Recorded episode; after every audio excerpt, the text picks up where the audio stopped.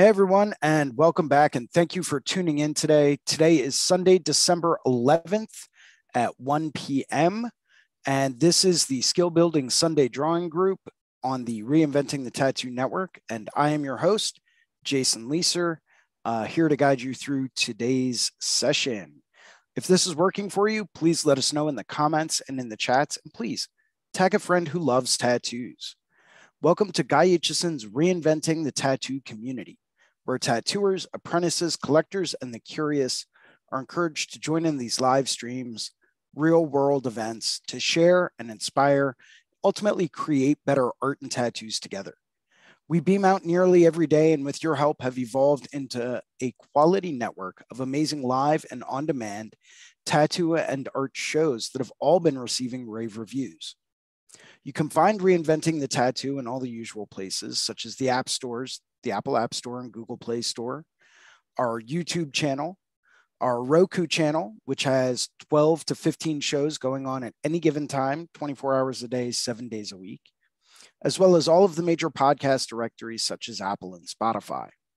But no matter where you are watching, live or on demand, you can always get the latest and greatest, most up to date information on upcoming shows and previous episodes, all at www.reinventingthetattoo.com. You can try it out for free. We've got some sample webinars from the Reinventing the Tattoo Canon. We've got some free tattoo advice from Guy Aitchison himself. Uh, we also have a co- comprehensive tattoo history course from Jay Brown. You can also find the event schedule with a full weekly and special event live stream calendar with all of the live stream details on how to join, as well as the Reinventing 24 7 channel, which is a lot like our Roku channel, um, which is active 24 hours a day, seven days a week, and broadcasts 13 different shows on a rotating basis. We also have several different professional development courses available from over 20 world class tattoo artists. And that's all available at www.reinventingthetattoo.com. As always, if this is working for you, please let us know in the comments and in the chat. And please tag a friend who loves tattoos. Uh, we're always trying to grow this network and get more presence and trying to get new people in on this. So please spread the word, let people know. Maybe it's someone trying to become a tattooer. Maybe it's just someone who really loves tattoos and they want to look behind the scenes. Um, anyone and everyone, please tag them, help share the knowledge, help share the information. We have a number of weekly staple shows we always encourage people to tune into.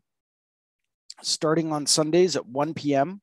with me, Jason Leeser, and the Skill Building Sunday Drawing Group. And that's followed on Monday with four different shows the first one starting at 9 a.m. with Drawing for Tattooers with James Wisdom, where we cover basic drawing techniques and strategies. Following that at 11 a.m., we have the Tattoo Weekly show hosted by Lauren Gregory, Jake Meeks from the Fireside Network, and Gabe Ripley of Tattoo Now. Following that at 5 p.m., we have Let's Talk About Feelings with Robbie Ripple. And finally, capping off Monday night at 9 p.m., we have a subscriber exclusive drawing group with Guy Aitchison himself. Uh, Tuesdays at 10 a.m., we have another drawing group with Ricardo Sertivant, a very good friend of mine, extremely talented artist, and one heck of a tattooer as well. And that's followed on Wednesdays at 1 p.m. with the Tattoo Now show, where we take a deeper dive into the business side of tattooing and being a tattoo artist. That's followed on Thursdays at 6 p.m. with the Tattoo Collecting 101 podcast hosted by Fawn Baker.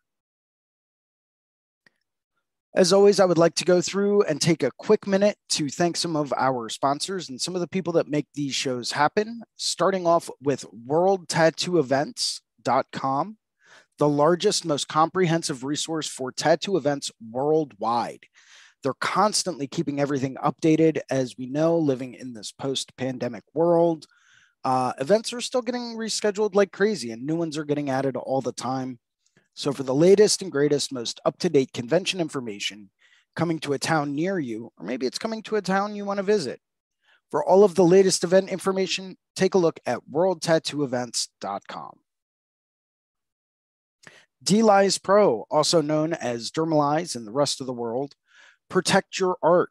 If you're still using plastic wrap to wrap your tattoos up, it's probably time to upgrade. Uh, DLize Pro is designed by wound care specialists, specifically designed to help heal tattoos. Take a look at DLize Pro for the most cutting edge wound care and tattoo healing products available. TattooNow.com, technology for tattooers. The leading edge in professional development, management, and digital tools for tattooers of all levels. They're constantly keeping everything upgraded and updated, and they are 100% competitive with any type of CRM, mailing list, or scheduling software currently available. So, for the latest and greatest tattoo technology, take a look at tattoonow.com and see what they can do for you. And of course, this wouldn't be reinventing the tattoo without a very personal and heartfelt thank you and mention of the man, the myth, and the legend, Guy Aitchison, who you can find at guyaitchison.com. He is the founder and inspiration behind reinventing the tattoo. Go to guyaitchison.com where you can pick up a copy of his Biomech Encyclopedia. You can pick up some of his DVDs. He's got some custom coil machines for sale. He's got some original paintings, countless prints for sale um, and all types of other goodies, all available at guyaitchison.com. We'd also like to go through and say a very quick thank you to two of our affiliates, the Apprenticeship Diaries with Amy Nichols. Uh, for those people that are looking to get a tattoo apprenticeship and get started on their tattoo journey, take a look at the Apprenticeship Diaries, where you can find all of the relevant information that you will need to know, including an interview with me. Yay! Um, also, the Fireside Tattoo Network, hosted by Jake Meeks. Uh, this will give you a secondary source of information.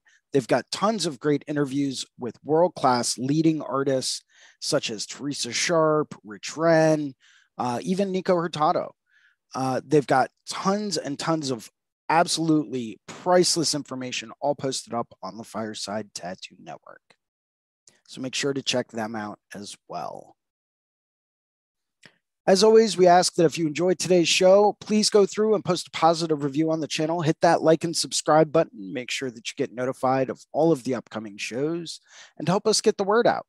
And if you would like to host a Reinventing the Tattoo event, become a sponsor of the Reinventing the Tattoo community, or maybe you're looking for a fine art or a tattoo critique, you can always email management at reinventingthetattoo.com and we will get back to you just as soon as we can.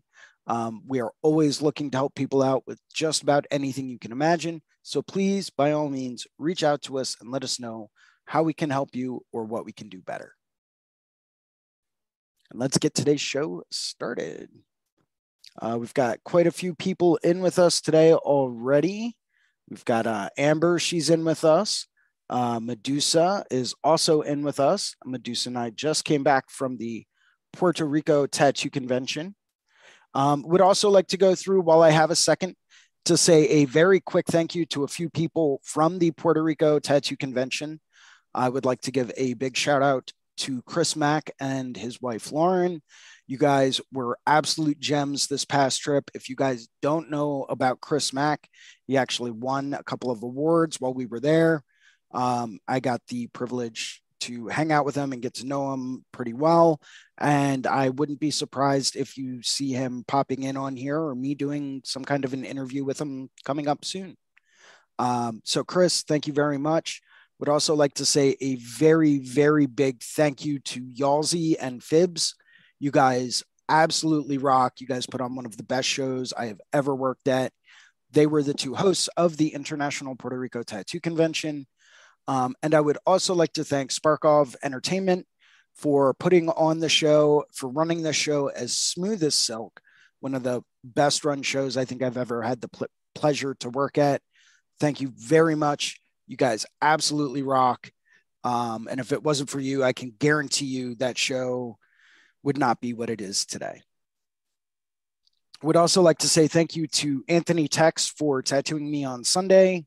Um, as much as it's still sore and kind of hurting, um, it was a blast to hang out with you and talk with you all weekend. So thank you very, very kindly. Um, cool. Uh, Medusa. did you want to unmute yourself and say hi to anyone? Hi, Puerto Rico? anyone.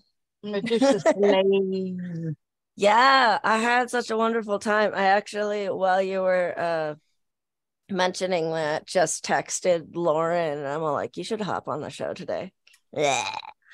Um, Lauren and Chris were great. Uh, we actually ended up having the same plane, uh, departure plane. So we hung out at the airport together, and uh, Courtney also had um the same flight as us. So it was Really? cool. Yeah. And um Yuki had a different flight, but he was with D- he was like sitting next to DJ Tambe on his Yeah. flight and didn't even notice or like didn't Oh, even know that they were on the same flight. What? He like My text, God. he texted me a picture. He's like, I'm sitting next to DJ Tambe. I'm just like, all right, sweet. So uh, everybody was on the same planes together. Um, that was cool. Uh, yeah, actually, uh, I had a really great time with um, uh, everybody. Jason, thank you so much for inviting me to come down. Like that is, It was my pleasure. you're awesome. I'm sending you a gratitude gift. You don't Obviously. have to. It Well, I'm an gonna. absolute pleasure working at that show with you. Um, well, I'm still sending you something because that's what I do. I appreciate um, that. Um, yeah. Are you heading out to Gods of Ink, by the way? Me? Yeah. Well, I would assume that you and I both are not because it's the same weekend as Inspiring Tours. Oh, see, I'm not doing inspiring tours this year. Oh, really? Yeah. Okay. Well, Yeah. I'm doing Inspiring Mm. Tours. I would love to, but Philip honestly, Blue, Grime, Nico Hurtado, James It- Tex, Anthony Tex, Chris Mack. Uh, he's heading out there for it. Eh, Sean Barber, I'm- Nick Baxter. No. okay, but you've already done Inspiring Tours before. actually I have not. I thought Oh. I thought you did last year. Ricardo did. Oh, I thought you did. Nope. Okay. Well, uh, I already signed up for Inspiring Tours, and I know that that intimacy with those artists and Oh, um, the painting is going to help me in my career. Um, oh, I'll definitely be planning better for the next Gods of Ink. Yeah. Um, but Well, I've already got uh Let's go plans. through and talk about what Gods of Ink is, by the way. So, Gods of Ink is a show because we're mentioning this, and some people out there might not know this. Um, back over quarantine during lockdown for everyone across the globe, um, there were a number of different tattoo organizers that could not financially sustain um, hosting their show and keeping everything in storage and doing all kinds of stuff like that. So a lot of those uh, tattoo convention companies uh, had to fold. They went bankrupt. One of those was the London Tattoo Convention, hosted by Miki Vialetto. Now, Miki also ended up closing the London Tattoo Convention for a couple of different reasons. Um, his business partner actually ended up passing away at that period of time. So it also had a lot of other deeper kind of significance. So he wanted to kind of cancel it at that point. Um, what ended up happening coming from that was this show, Gods of Ink, which he started to replace the London Tattoo Convention. The lineup for this show already is so far at least equal to, if not better than, every London tattoo convention I have ever gone to. I mean, guys like Steve Butcher and Nico Hurtado, next to guys like Shige, next to uh, Grime from California, uh, next to James Tex. I mean, those are just a few of the names that are going to be there, right? And for the oh, Filip Leu will be there tattooing as well. So, I mean, it's got to be pretty good. You know, Filip Leu's going to be there. So, it's it's gonna be a pretty big deal. It's the first year it's going on. Um, they're hoping it picks up a bit more momentum. Right now, I'm looking at heading out there for it. Obviously, I don't think I'm gonna be working at it because that would. I I just don't think that that's gonna be happening this year. Um, as much as I, if I get the invitation and the offer, I will. But I mean, to tattoo alongside Filip Leu like that's I want to do the Wayne's World. I'm not worthy. I, I, I that's exactly what I would do without not worthy. I would just sit down and I would pack my I would keep my stuff packed up all weekend and be like, listen, I I can't tattoo next to this guy. Like anything I do isn't gonna compare.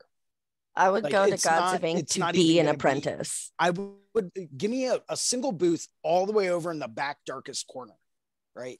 that is kind of not that I'm saying I've got imposter syndrome, not saying I can't hold my own, but when you're getting put into the gauntlet with guys like that, it's a bit more than intimidating, right?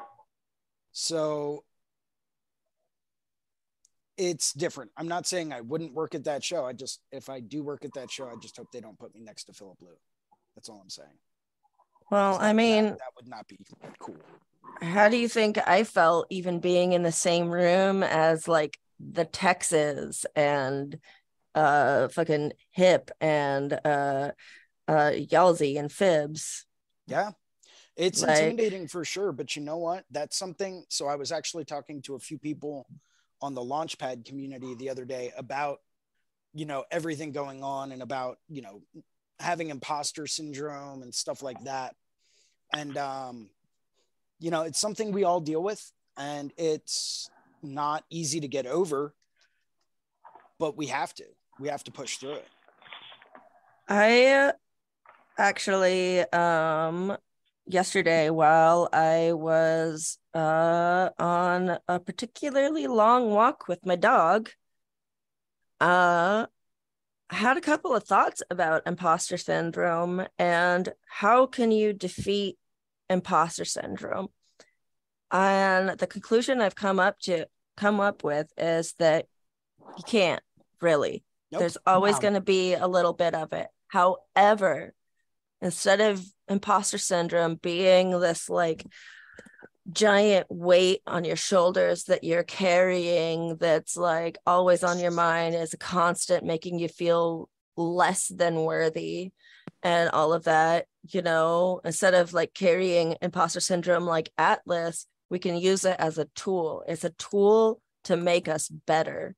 So in order to defeat those or not defeat but you know to lessen and to manage those feelings of imposter syndrome learn more yep like yeah. if i'm feeling like i have imposter syndrome I've decided that that is a sign that I need to invest more into learning. Yeah. And so every time I think my imposter syndrome drives my need to learn. Yeah. So every time I'm mm. feeling I'm not worthy, and just be like, no, no, no, no. It's not that I'm not worthy. I just have a couple of more things I need to learn real quick. So mm-hmm. I'm, it's not that I'm not worthy. That's my gut telling me listen up and learn some more. Like this is an opportunity.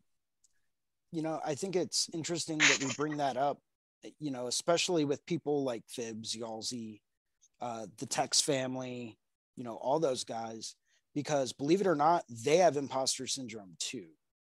Um, I it sounds funny to say that, but it's just like really, even guys like Filip Leu have imposter syndrome.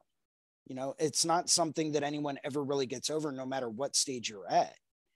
The difference is some people acknowledge the fact that no matter where they are, no matter what they know, maybe they've got something to bring to the table that other people don't. You know, even if it's just a fresh perspective on things, right? We all have something to bring to the table and it doesn't matter eh, where we are in our careers it doesn't matter what our experience level is sometimes what a lot of people need is a fresh eye you know a fresh perspective something a fresh way of thinking about things or a fresh background, you know, someone that has a background that's different from everyone else. A lot of times people end up losing the fact that, you know, oh, well, you know, I, maybe someone's been a tattoo artist for 30 plus years. That's great. But if you're working and you're trying to teach things to people and you have someone that's around you that has a background in education, well, listen to what they have to say, right? Because that's something, that's knowledge that maybe someone else doesn't have. Or maybe you've got someone that also has a background in being an electrical engineer, right? That's knowledge that maybe you don't have. Maybe they can help you figure out what's going on with this troubled tattoo machine that you've just never been able to figure out. You know, you never know what knowledge someone has until you ask, until you find out. But if you just sit back and think that you don't have anything at all to offer, well, you're just kind of kidding yourself at that point. Another, I think, really important thing to keep in mind when we're dealing with imposter syndrome and not feeling good enough is that some of the best innovative accomplishments in the world have come from people asking really absurd questions. The question that nobody else even ever thought to ask, the question that everybody felt too stupid to ask, and all of that. Mhm. Like, ask questions. Don't humiliate yourself. Ask the dumbest class questions in the room. But there's always going to be somebody that's around you who wants to know that same answer, but is too afraid to ask. Right. So make yourself fucking dumb. Like, ask the dumbest questions, ask everything. If you say, I'm sorry, I don't understand, can you explain that 10 times in a conversation? It might get a little annoying for the person to re- keep explaining it, but you're going to be learning. You're going to figure it out. You're going to start understanding. And uh, yeah. Sorry, I went off on No, that one. You are absolutely correct. You know, I kind of so- applied that when I was in Atlantic City Yep. at the tattoo convention. I went into it. I'm like, all right, I know some tattoo artists here, and I want to watch them tattoo, but I'm going to go into it like I'm just an apprentice. So. I'm, um, go- I want to watch you tattoo, but explain it to me like I'm just an apprentice. Don't take for granted I might know anything that you think I already know. Right. Yeah, like if somebody is using a fucking mag in a way that you haven't seen mags be used before, like to make sharp, crispy lines, and they're using it at a certain Uh-huh. angle to dig in those edges. Dig in, that sounds really harsh. Um, ask why. Like if you see somebody using a round liner in a way that you would normally use a shader, ask why. Like just keep asking. I mean, the uh, answer might be obvious, but just do it. I've been So- asking why since I was like four. It's probably why I'm a geek now. Yeah, I think uh, that's the problem too. Is that like, a, kids ask why all the time. They ask a million questions in a day. Yeah. They're always constantly learning. They're figuring shit out. That's part of their development. But somewhere, like around the time that we hit like high school and stuff, even middle school for a lot of people, we start becoming uh more of like ashamed of not knowing things and holding back on our questions for fear of judgment and humility. And we, because of that, we prevent ourselves from learning more out of just like this weird sense of shame for not already knowing. But the thing is, none of us were born knowing anything. Every single person here had to learn what they know in some way, and you're never going to stop being done learning. So make yourself as embarrassed as possible and keep asking those questions because that four year old is learning a lot faster than you are because she's asking 40 million questions in a day. And you're just sitting there being all like, it might look dumb if I ask this question. you know i that brings me back to the first when we just got there on Friday and we were just getting set up, and um, we had the pleasure of working next to Nick Kaiser, um, also known as Dead Meat on Instagram, if anyone knows him. Um, super rad, awesome dude, super incredible color artist, has a very like neo trad kind of approach to a lot of things. Um, one of the nicest people you will ever meet. He was actually doing a collaborative tattoo with a friend of mine, Harlan Kantner, um, who is one of the most diverse tattooers I've ever met. And I apologized to them before the show even started. And I said, you know, listen, if you guys are doing this collab, I'm going to, uh, you know, I'm sorry, but I want to watch and I'm probably going to annoy the hell out of you asking you questions. That's just because I really admire you guys and I'm trying to get better. So if it annoys you, I'm sorry, but I'm doesn't mean I'm not going to ask questions. So. Yeah.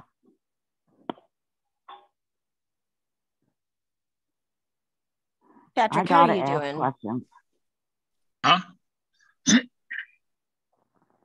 How are you doing, Patrick? Good. I'm focused. I'm working on uh this one today. Ooh, Ooh, That one's cute. I like it. how adorable. Mr. Like a Mackey, you're killing it. It's like a little uh um reference to Monty Python and the Holy Grail with that rabbit that jumps out of the cave. Uh huh. Big, sharp, pointy teeth. The yeah. Yes. Oh yes, I love it. With this, we use thine holy hand grenade. Yeah. Yeah, at first I tried like framing out the rabbit with the holy hand grenade and it was just looking ridiculous and way too forced. So I was like, I'm just gonna go with poison ivy in a skull. Yeah, there you go.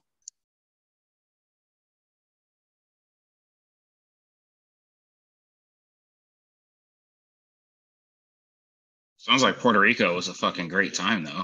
Dude, uh-huh. it Yes, it does. Getting to hang out with Yuki from World of Pencils. Uh, That Yuki's so fun. Super awesome. Yeah, we went uh with uh Jess and another Jesse and uh DJ Tambe and uh Eddie and uh a few other people to a waterfall in the rainforest and we hiked a little bit and uh climbed through a couple of little mini caves and went swimming and that was super fun. I say that sounds fucking awesome. Uh huh. I always Yeah. recommend for people if you get the chance to and you can afford to without really breaking the bank, even if you just go and attend the Puerto Rico show, take a day or two after the fact and hang out with some of the artists because we're all there on vacation, you know, like a few days afterwards. Workation. Yeah, it's a workation. you know, we're there hanging out. Get to know us, ask us questions, you know, enjoy the time there. You're in a tropical environment with people that, you know, maybe you won't ever run into them again. Who, who knows the next time you're going to see DJ Tambe at a tattoo convention, right? Mm-hmm. So why not go through and spend time with them? Spend time with everyone there. You see a guy with an amazing collection of tattoos, go talk to him. Find out, you know, how he got started collecting tattoos. You know, you know, go talk to people that host the event. Um, big shout out, by the way, to uh, to Jeff and Leroy over at Sparkov Entertainment. You guys absolutely rocked the house this weekend. How smoothly everything went. Um, any problem that we had, all we had to do was talk to them, let them know, and it was taken care of in minutes. Um, and you don't get that from just any tattoo convention. Like that takes a special care and a special concern for what's going on. So big shout out to you guys. Um, but you know, it the Puerto Rico show is one of those shows where even if you don't work at it, it's worth the investment just to go and talk to these artists. Just Yeah, I'd watch love them to. work, you know? Is And, it like uh, typically around the same time of year every year? Yep. Usually the first weekend in December. um, which is awesome for people in the in the northwest and northeast that get hit with a lot of snow and a lot more cold weather. Um, gives you an excuse to like go and travel to a tropical island. Because um, I mean, why not, right? Yeah. Um, but it was an absolutely phenomenal time. But I mean, even if you can't make it to the Puerto Rico show, go to shows like Gods of Ink or the Paris Tattoo Convention, right? Take the time, invest in yourself, go there. And even if you just walk around and watch people and ask them questions, right? You're going to learn more by doing that than, you know, almost anything else. Why? Because you're investing that time and that money to go there and be around these people. You can pick up tiny little things from artists. Say you see an artist using the same machine as you, right? Say you're using an Inkjecta or uh, uh, a Zion or uh, Cheyenne Unlimited, right? And they're using the same stroke length. How are they using it? How much needle hang do they have hanging out? How fast mm-hmm. are they running it? You know, are they, you know, what taper or pins are they using? Are they using number 12 long tapers, medium tapers? Are they using number 10 bug pins? Are they using number eights? What are they using? How fast are they using it? What angle are they holding their machine?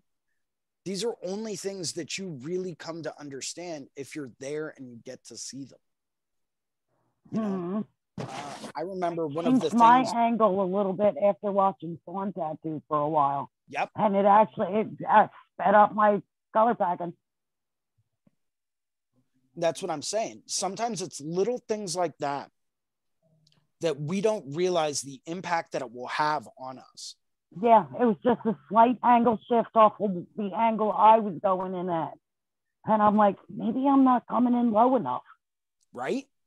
And I did it and I was like, well, shit, there it was. And I wouldn't have known it if I didn't pay attention to the little things you did. Yeah, sometimes so, it comes down to angle. Sometimes it's how fast are they running their machine? You know, that mm-hmm. that can have a big monumental difference in the amount of color saturation, how quickly you can get done an area, um, what their color blends look like, how much trauma are they causing to the skin. You know, I won't ever forget the first time I watched Devin Cooley tattoo. And Devin Cooley actually won first place best tattoo of the day on Friday um, for a piece that he did. And I've known Devin for quite some time. And it always it always amazes me how fast he runs his machine when he's shading and how slow he runs it hmm. when he's lining. And it's always something that blew my mind. Um, yeah, because that seems like the opposite of what everybody else does. And, and that's it's the total opposite of what everyone was taught that started out on coils, right? Everyone that started out on coils was always taught you want a fast liner and a slow shader. Mm-hmm. Right? But we aren't on coils anymore, are we? Exactly. So how does that impact everything? We're watching James Tech's tattoo, right? and watching how slow his machine is moving, you know, no matter what machine he's using, he's not running it very high as far as power goes. You know, but he's flying through these huge tattoos in record time. You know, yeah. he tattooed the entire front of this guy's leg on Friday, start to finish, drew it all on, and started it and finished it in five hours flat. Yeah, that blows my mind and it's solid, solid color. So it's like maybe there's something to that, right? But you never know unless you go and you find out.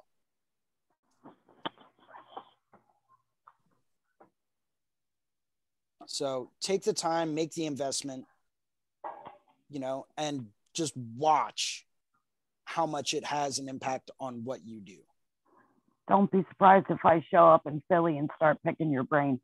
Go for it, by all means. Because I'm trying to plan a trip out there with a couple of my friends, and I know they're going to be blown away by a convention this big because they've only been to little expos. Yeah, this caution them ahead of time. And it's something I like to do with everyone that comes out to the Philly show for the first time. I warned them ahead of time. I'm like, listen, if you don't like large crowds of people, don't go. Yeah, because it's so many people. It And is it's absolutely ridiculous. it's weird because I usually don't like giant crowds of people, but I've been going to this thing since it wasn't quite as big. Right. So it's kind of okay that it's gotten bigger around me. I'm not being thrown into a big thing that I don't at least have some comfortability with. Right. And when you've been going to it for so long and you've watched it grow, you want you have a better understanding of like, oh, well, yeah, but I remember when this was set to like maximum of 800 artists, right? Mm-hmm. And now it's like double that amount. And you're like, well, yeah, but I've been coming to this one. So you have that air of, you know, comfort when it comes down to it.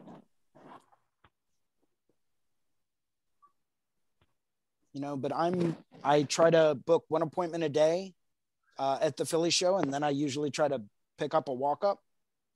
Um, Mhm. So if, you know, you're there and if I'm not working, probably looking for for a walk up tattoo but you know it's it's a great time uh, if anyone ever feels like coming out to watch me tattoo you're more than welcome to uh, i'm more than happy to answer any questions at any time and you know if anyone's got an issue with anything or has a problem with anything tell me i'll be happy to talk your ear off about whatever I'm happy to listen. Believe me, I want to know all of it all the time, all at once.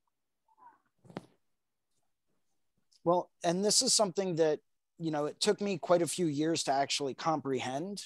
Um, I had heard it many, many times, but it didn't really sink in until like the 1200th time I've heard it. There's a very Uh-huh. big difference between learning the knowledge and like learning the information and applying the information, right? Yeah. So I always try to tell people take your time. Even though I can sit down and teach you different things and show you different things, and I can explain to you why certain things work better than others, but everyone is different. So even though I might sit down and say, well, you know, if you're really trying to saturate the skin with color the first pass, do use this, do this, like this, and you'll get this effect, right? and that might be great until you go home and you try to put it into practice. And then you sit back and ask yourself well he made it look so easy. And it's like well yeah because i've spent the time to practice that you know it might not be quite that easy for you at Yeah. first.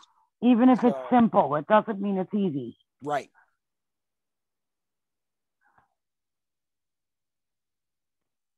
You know but i also vary up my techniques and my materials depending on what it is that i'm going to be working on. You know because i do i'm a firm believer that there's the right tool for the right job.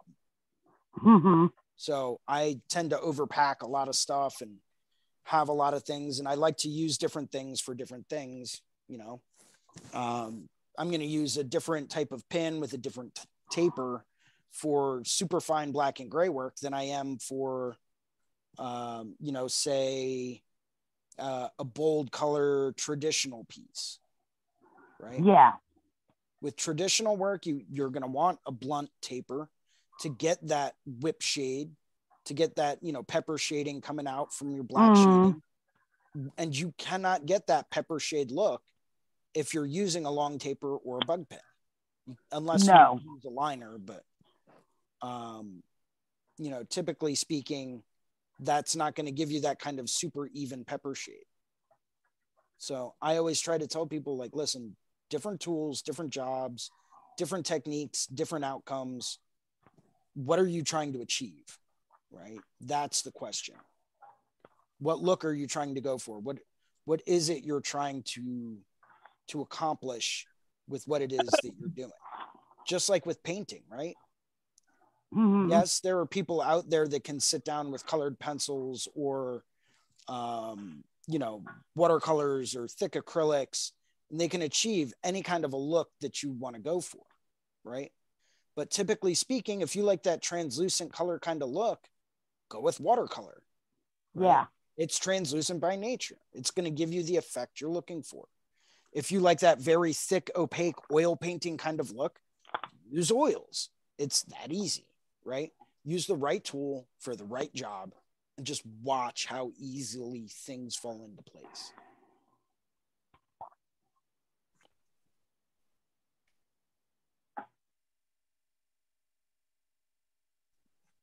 I You know, I like found using a mix of the more sheer watercolors and then the pigmented watercolors over top. Right. Sometimes you have to combine to get a specific look. Yeah.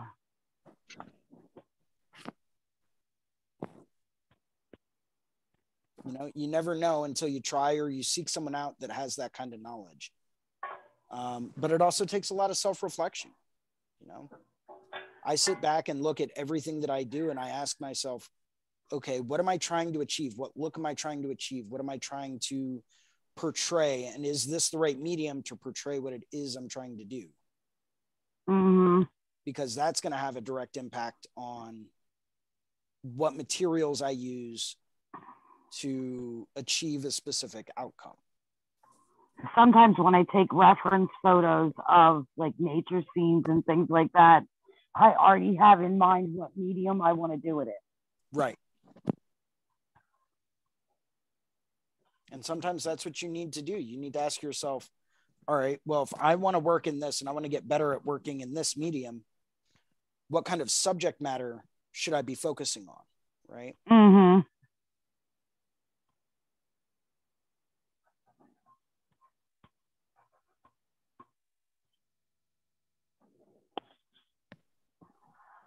that. What's everybody working on today?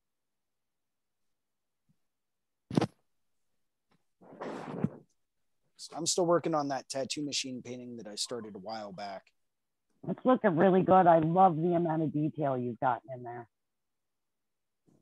I'm working on um some designs for a client today. So far, I've drawn uh, a s- oh no. Hold on. Hold up. Wait a minute. There. Let me we put some groove in it. Yeah.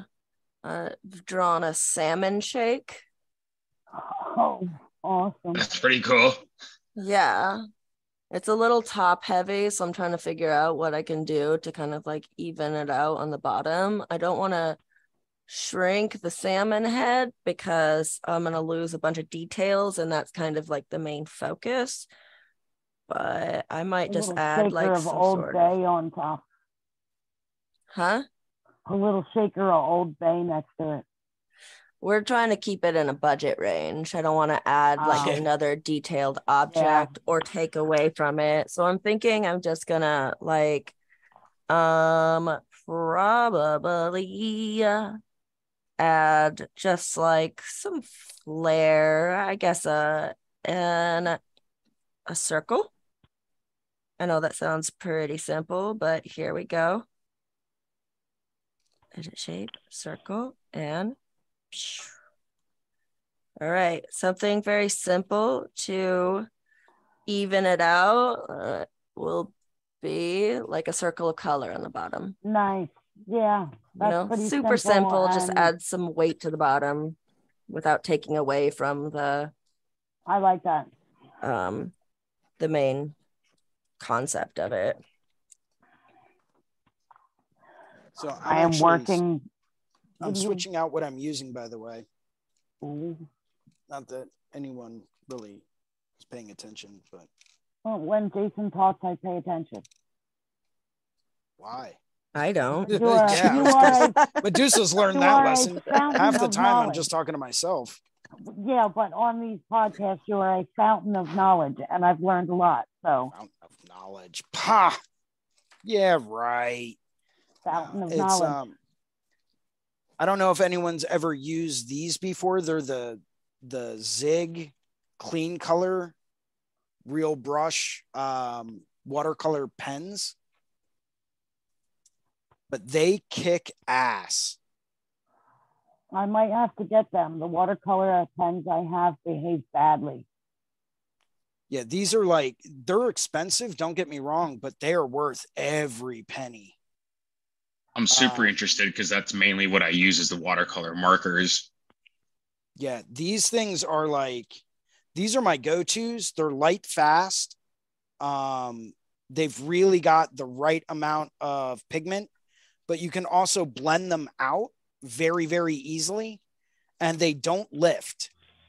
So it's not like you have to, you know, wait until they're thoroughly dry before you, you know, go back into them. I mean, yeah, make sure that they are dry, but once they're dry, they're there. Like there's no there's no lifting or anything like that from them. Light brown. I might be getting a PlayStation 5 today. So just Hell yeah. Oh, just so nice. everybody is aware.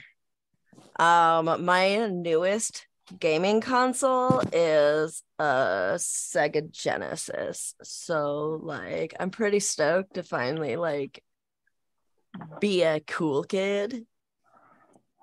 Yeah, no, I got my Sega Genesis as a hand me down from my cousins when they got a PlayStation 2. So I've always been behind the curve, and today I'm excited to be all like, yeah, I'm gonna get a PlayStation 5. There's too many buttons on the controllers. I don't know how to use them. I was gonna say it's probably gonna take you a while to figure out the buttons. yeah. Somebody on YouTube's got to be able to explain it for you. like explain it like I'm five. Because all I know is like A B A B, up, down, right, left. But uh yeah, I just got a text from my friend saying that they got one available and they're gonna go grab it for me. So I just wanted to interject with uh, that fun little Pretty bit. exciting though. Mhm. Aren't those things like still on back order? Yep. Yeah, Absolutely it's ridiculous. fucking so hard to get one. Like they're sold out or on back order all over the internet. You can find some from third party sellers for like a thousand dollars, where they're like people are scalping them and stuff. Um, I am paying only one hundred dollars over retail price, but I'm willing to do that rather than you know wait three years for them to become accessible. I think a hundred bucks is reasonable to kind of get ahead in the line. I think Yeah. that makes sense personally. Yeah. Like it's a hundred bucks. And I know for a lot of people that's a lot of money, but I it's my money and I'm gonna spend it how I want. Yeah. And I want a fucking PlayStation 5 because Diablo 4 is coming out June 5th. So I gotta get on this shit. It's funny, right when you said uh, it's my money and I'll do what I want with it, I went straight to the JG Wentworth ads. Yeah, so did I. It's my money and I need it now. yeah. Exactly. And they have like the all the Vikings on the bus. Uh, no, I like, I know that sometimes I can be irresponsible with money. I also know that sometimes I'm very responsible with money. Like, I hemorrhage out money towards investing in myself and my own tattoo education all the time. Um, I mean, I was go- originally going to Puerto Rico just to go there and meet artists and learn something. I wasn't even expecting to tattoo, I was- and I was ready to eat that money for the experience, for the learning. So, and then there are people are like, are you sure you want to spend your money on that? And be like, yeah, of course I am. It's mine. I get to do Yeah. whatever I want. And I've worked hard for it. And usually I'm spending it on education. So this time I'm going to spend something on like fun. Absolutely. We have to have the fun too. Fun and educational. Yeah. Although education is fun. Let's get real here. Like learning Mm. tattooing has been a very fun experience. Oh yeah. Yeah. It's been slightly obsessive. Yeah. I've been Yeah, I've been trying to work on getting myself. I've noticed people around me, maybe not so much um burning out, but becoming um I don't know, what's the word? Like complacent. That's what I was thinking, but uh, um, not desensitized, Jaded. aggra- jaded.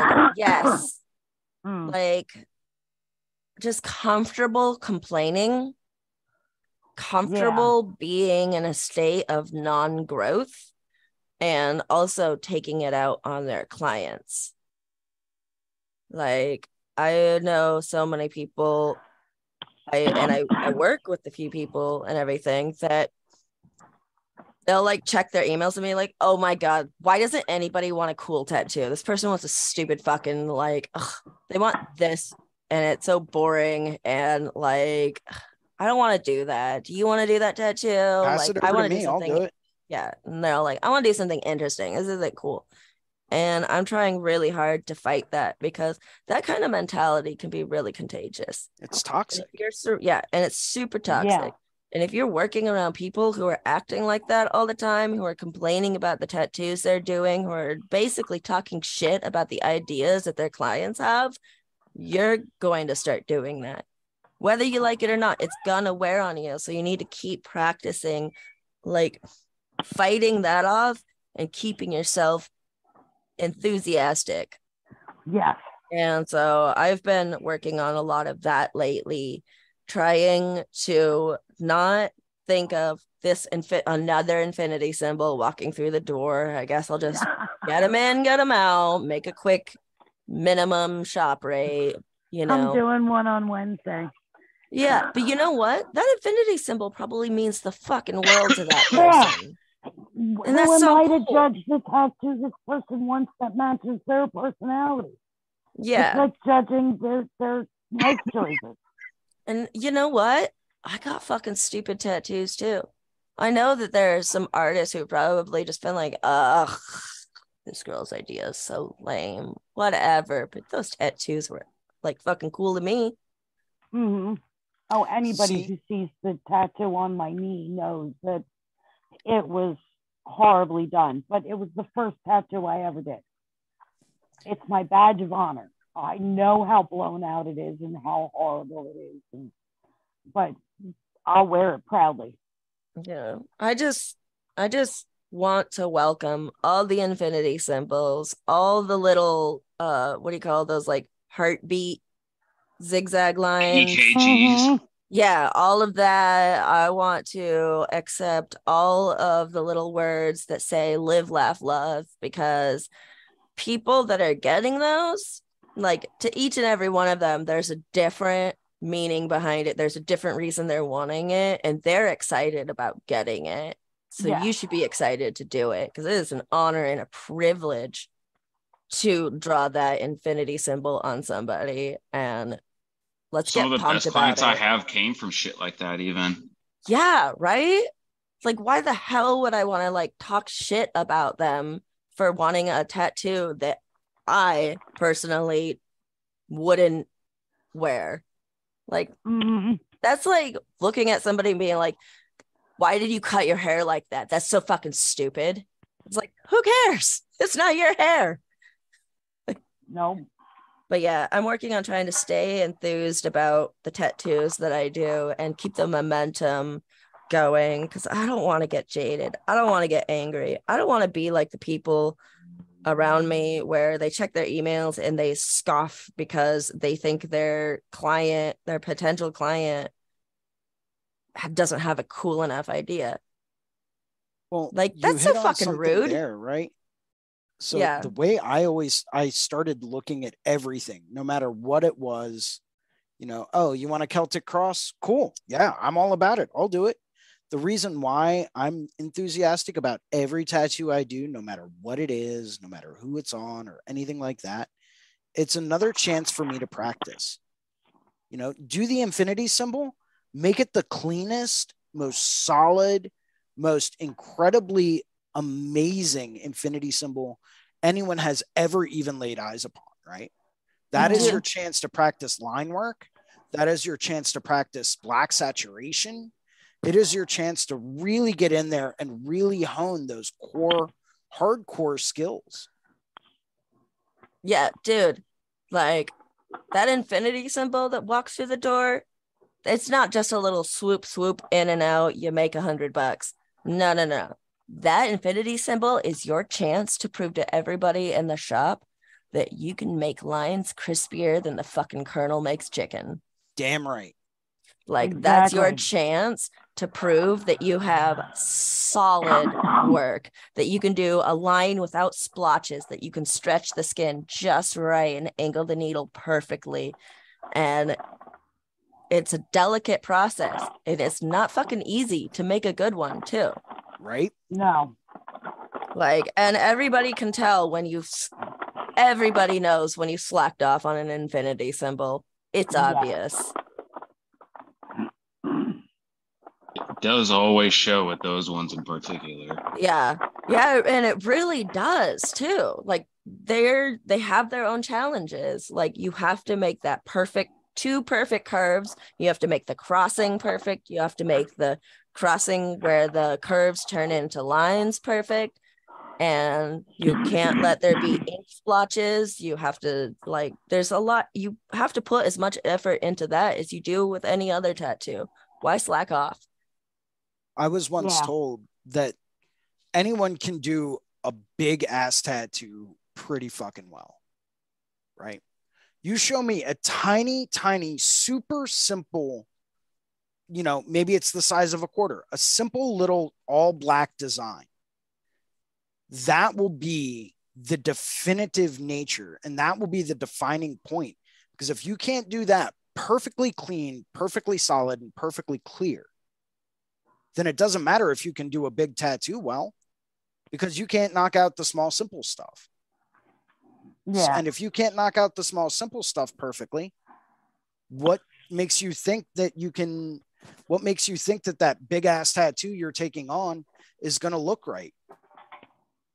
Yeah, if you can't do a good infinity symbol, what gives you the right to give somebody a back piece? Right. Seriously. Fucking work on those lines. Damn right. It always comes back down to the lines. It Speaking does. of lines and edges, Yeah. So that's actually going to be tomorrow night, Monday night's uh, class. Uh, that is the topic for class tomorrow. Um, hope to see a couple people there. Um, should be in, should be a fun one. Um, I'm going to be covering line, uh, line weight variation, line weight opacity variation, um, using line to create a sense of depth and perspective using line to create a sense of light and shadow, and when to use big, thick, bold lines, when to use thin accent lines, and when to use no lines. Right? All to create a sense and an illusion of depth. And it should be an absolutely awesome class. can't wait. Sounds awesome. Well, to me, line and line weight is something that I've spent a lot of time focusing on, a lot of time learning about, um, you know, and a lot of time just really trying to understand to its core. Because to me, if the lines on any given tattoo aren't there, if they don't hold up well, if they're not perfect, or if they don't portray the right sense of perspective or foreshortening or whatever, and the mm-hmm. rest of the tattoo falls apart. You know, if you can use Yeah. line effectively in a tattoo, then it doesn't matter what your subject matter is, it's going to be solid for the duration of that tattoo's life. You know, and yes, there are plenty of people out there that are like, well, you know, I do fine line realism, like my my stuff doesn't have any lines. That's cool. More power yeah, but to if you. it has some solid edges to it, it's still gonna last for a while. Right. But if it doesn't you have don't any lines, why is it called it fine line? Right. Well, that's another Mhm. good question. You know, but it's like, okay, well, if that's the case, your edges better be crispy, better be sharp, better be solid, You know, you better have the crispiest, hardest edged, you know, pieces out there to really define different forms and shapes. Yeah. You know, and if your edges aren't clean and crisp and clear, well, then what's even the point, right? Everybody loves edging. Ooh, I see what you did there.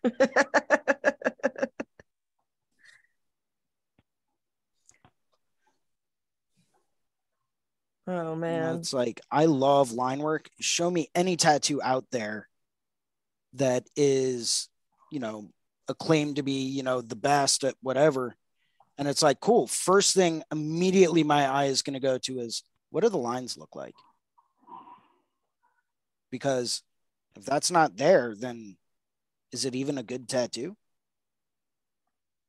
You know, if the edges aren't perfectly solid, if they're way too soft, if they're not super hard and soft, if you don't have a good Mhm. variation in there, is it even going to hold up well? You know, and if it's not going to hold That up well, then what's the point in even doing it? Some people want an image a certain way so much that they don't have a problem with the fact that they might need to get it touched up every 10 years or so. That's fine. And I'll do it that way. I'll do it whatever way they want me to. But I'm telling them right off the bat every single time you come in to get anything touched up, you're paying for it, Oh, yeah. Oh, yeah. you know, because there's no getting around free that. touch up.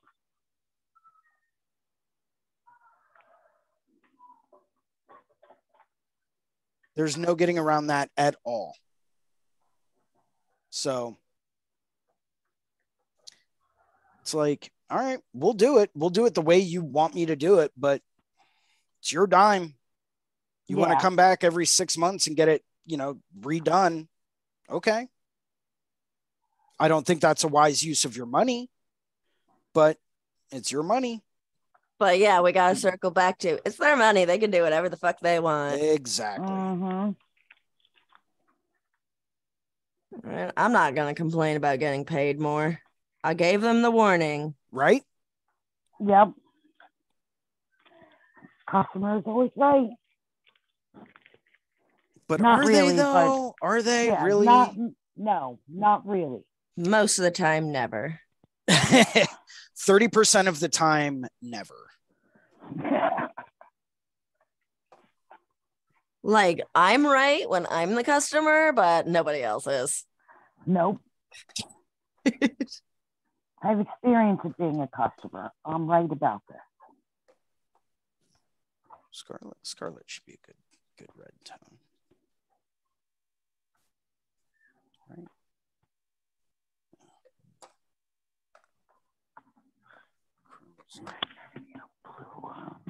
Perm- no, permanent red's too. Has anybody had any accomplishments lately in your work that you want to share? I am curious about all the good shit going on. I want to get hyphy with some good news, my dudes. I started tattooing the top of my right or the side top going of my thigh. And it's a very interesting position. Nice. Can yeah, I've been wondering us? what that position would be like to tattoo yourself. I've All only right, done take off your pants. Oh, it So, stinks. I've been there and done Oh, that. I don't know how to make it work better, but it's this one that I started. And getting That a- back here, that's like a really interesting position to be in for sure.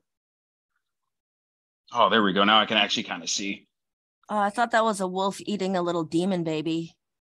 Well, it's like a little monkey baby. Oh. Oh, damn. You're not like far off. Yeah. Um yeah. how, How the would you fuck do you position tat- yourself? Yeah, how do you do that? I'm sitting on a chair and I'm going like this. Oh, It's like Oh. the next day my back hurts, and the day after that Oh. my uh, intestines felt like somebody was like twisting them. It was very interesting, but now I'm in it. Once I started that first line, I was in it. Yeah. All right. That's But fucking it's slow cool. season. It's super slow season over here, so it's like I'm trying to take up the time with at least like doing something cool. Mm. Uh, yes. You mean flash painting season? Painting season. Yeah, yeah, there's that too. But I feel like I just wanted a break from doing painting. I cranked out another one over the past two weeks with this like hyena design, but it's Hell already yeah, at the dude. shop. I'm busting out my postcard watercolors again. So we'll see who's getting a bunch this round. I love painting season. Yeah, I just been love painting. I love painting almost as much as I love tattooing. I just I have been really fucking stoked lately on uh like usually I, I dread the slow season and you know northern parts of the states where we get winters it we have slow seasons unlike places like Florida where there is no slow season because it's fucking 75 degrees all year Uh, long. their slow season is hurricane season. Oh yeah, I forgot. Unless you're in northern Florida like me, then it's right now when no tourists want to come down here at all. Uh, Really? Yeah, up in Destin, we're like two hours from Alabama border. Um, and right now it's just super, super slow. I think I've done there's like four tattoos in the past week, Oh, something like that. So it's Yeah. slow right now. Uh, I'm I'm a little bit I I'm a little ex I mean like I know I'm gonna be I'm gonna start worrying about money as things get slower and I'm not making like as much of an income as I would during you know like the summer and stuff but I am really excited to have a slower change of pace so I can have a chance to breathe and relax and focus and kind of catch up on things like I got so much shit going on. When I'm busy at work, I don't have time to work on all of my other projects. So I'm really excited to have that time, regardless of the, I mean, despite the slower income earning. hmm No, it's nice to have the time down for sure. So you can refocus, kind of focus on your education and all that too. So I'm thankful for it.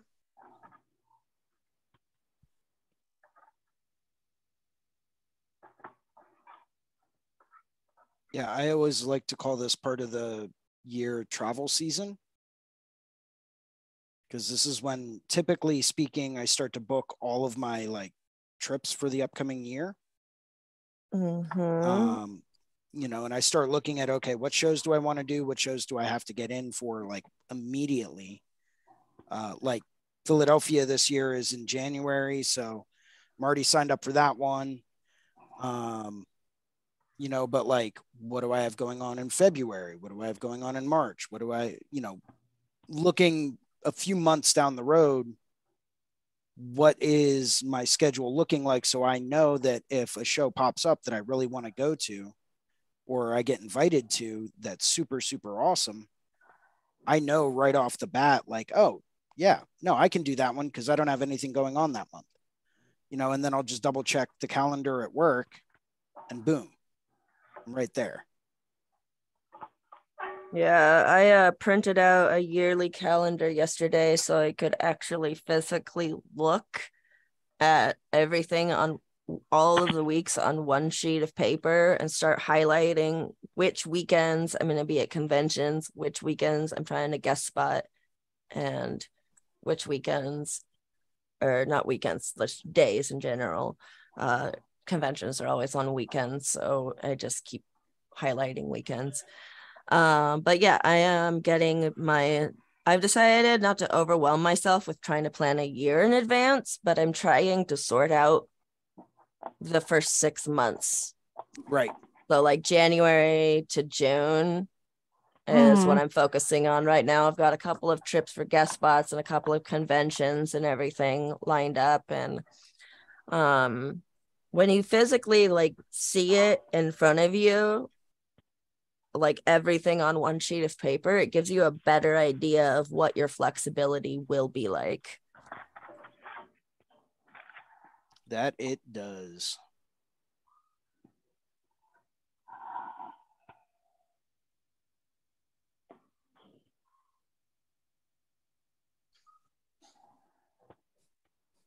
Dang it. Finding fonts is a pain. So Yeah. I always go through Creative Market. Um, I don't know if you know about that website or not, but Creative Market is like the definitive place to go for custom, like super awesome font types. A lot of it's for more like graphic designers and stuff like that, but uh, you can find a lot of really, really amazing font types and lettering types on there.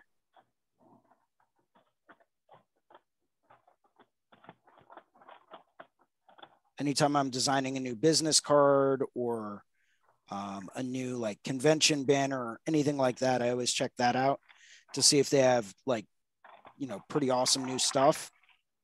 Just because I want to know, like, oh, cool, here's a new one put out by this guy who does a whole bunch of different custom font sets. Let me uh let me see what they've got available and I'll see if um, I can work one of those into my budget. You know, they're usually pretty cheap, like 15 bucks each, sometimes less, sometimes more. But they also have font bundles. So you can get like, you know, eight or nine fonts for 25 bucks. Um, but they, it's a great website to go to for, you know, designing business cards, banners, stuff like that. Not for like actually designing and layout, but it'll give you a good idea of what can be done font wise and what's going to look good. Because anytime you're dealing with lettering, the lettering itself has an emotion behind it. You know, so you want to make sure that whatever lettering you're using is going to reflect the atmosphere of the piece that you're creating. You know, you wouldn't want to do a super nice script name in something like super harsh gothic old english or black letter or custom you know like calligraphy designs that might be a bit too harsh and too sharp. You know you Mhm. want you want your lettering to be able to reflect you know what it is you're trying to portray. It's not always easy you know to get just the right feeling in it but it does work.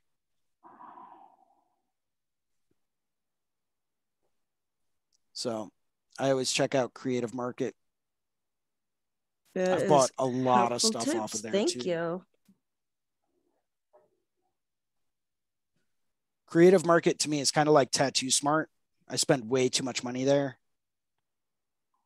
It's really easy to do that on Tattoo Smart. oh i know. Has anybody gotten the uh the skins that you can uh the real humans things from Tattoo Smart yet? the 3d models Yeah. i have not um, i've looked into it and i've talked to russ about them a couple of times um, but i haven't broken down and purchased any of them just yet mostly just because like i don't really for what i do i don't really see too much of a benefit there because anytime people come in for me to get tattooed they pretty much already know where they want to put their tattoo or if it's a big piece i already know exactly how i want it to look and what elements are going to look good in what spots. But for people that are just starting out designing you know large scale pieces it is going to do you an absolute world of good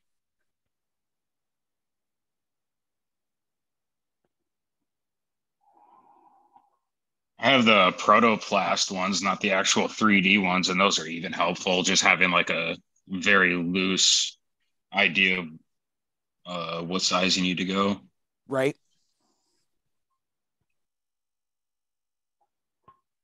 yeah or how is this going to look on this section of an arm right because sometimes Exactly. seeing it visually is going to help you out a little bit more than just saying okay well i know where this is laid out but is this really going to look the way that i think it's going to Exactly. Mhm. I've had some designs where it's like, oh no, that looks fucking terrible right there. yeah or it's you're trying to make last minute adjustments and you're like well if i take this tiger and i move the body over this way i'm going to have to cut this part of the stencil off and redraw this part and You know, so sometimes just laying it out on something, even just like the protoplast set, can be extremely helpful. Absolutely.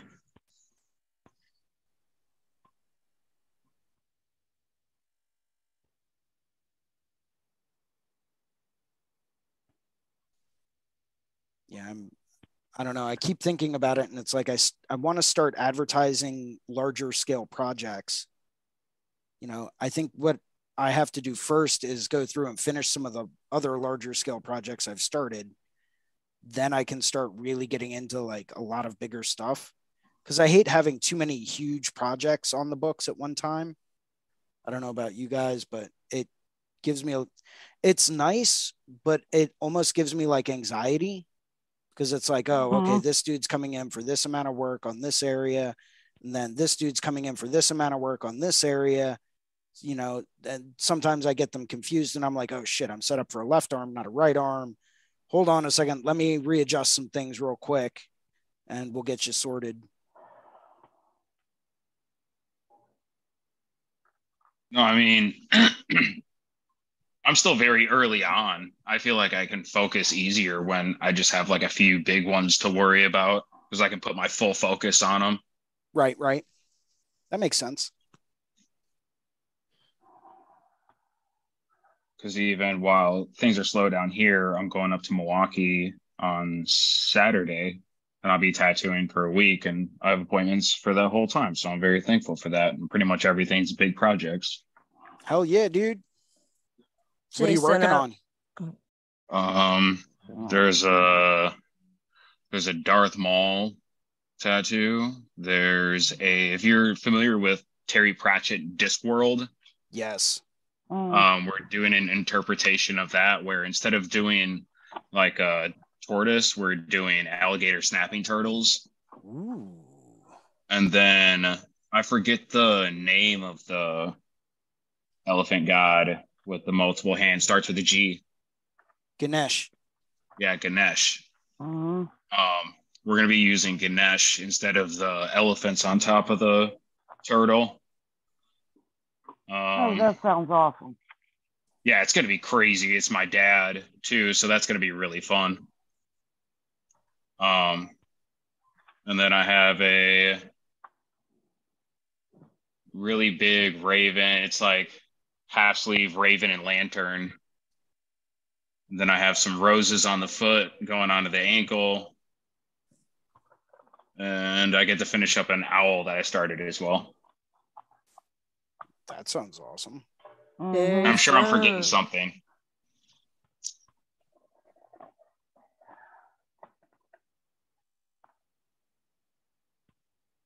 Sorry to cut you off, no. Medusa. No worries. What were you uh, saying? Oh, I was actually just going to say that uh, it's surprising that you would get anxiety with lots of big projects because I know how much you love to keep yourself busy almost to a point where you're almost in over your head. Like it lights the fire under your ass. So it's it's surprising to see that from you, but also really understandable. Yeah well the amount of time and effort that i put into larger scale projects just getting them ready you know it's like i want to do a full rendering to know where everything's going to go before i even touch the skin. So for me sometimes it's that's what i really want to take my time with. You know so sometimes that's what gets to be overwhelming. And then you know just general work life balance and which i still don't know how to do that, but no, neither do I. Yeah. I was going to say that's something every tattoo artist I've ever met struggles with. I've decided I'm in a relationship with tattooing. Yep. I used to tell people that all the time. It's like, oh, I'm married. I'm married to my job. You know, as no matter what you think about that, I love it. It's a great relationship. It's never let me down. It's never you know, treated me poorly and it allows me to travel the world and see a whole bunch of stuff. So uh, I feel like a relationship with anything else is a waste of my energy at this point. Yeah, I can see that. Tattooing is all I need to do. I need to focus on me and I need to focus on tattooing. and everything else is second.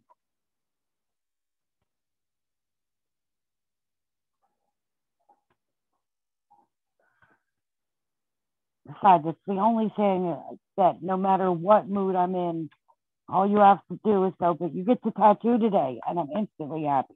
Right? It's like a little kid in a candy store, and you're just like, Yeah. yeah. That's why I don't understand people who bitch and complain about you know the type of tattoos they're getting to do. I get the tattoo. I get the tattoo today. That's all I care about.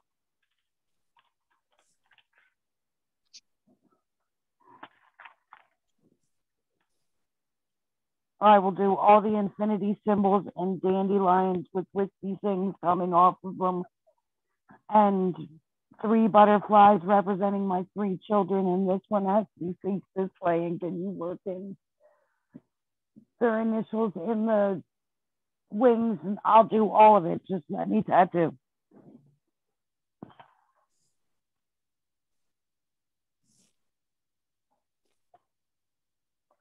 Yeah, I think part of the other reason, circling back, it was just a random thought that popped into my head. Uh, circling back to like getting a lot of that anxiety with a lot of those bigger projects. I think part of the reason why I always try to hold off on some of those is because if I end up booking my whole calendar filled with nothing but huge projects, I almost feel like I'm letting down some of my clients that want smaller stuff Hmm. You know that i have the potential to later on um, turn into big projects. So i don't want to isolate them. So it's like i don't want to have my my calendar too busy. I I always try to leave myself a little bit of a break just to get in like last minute stuff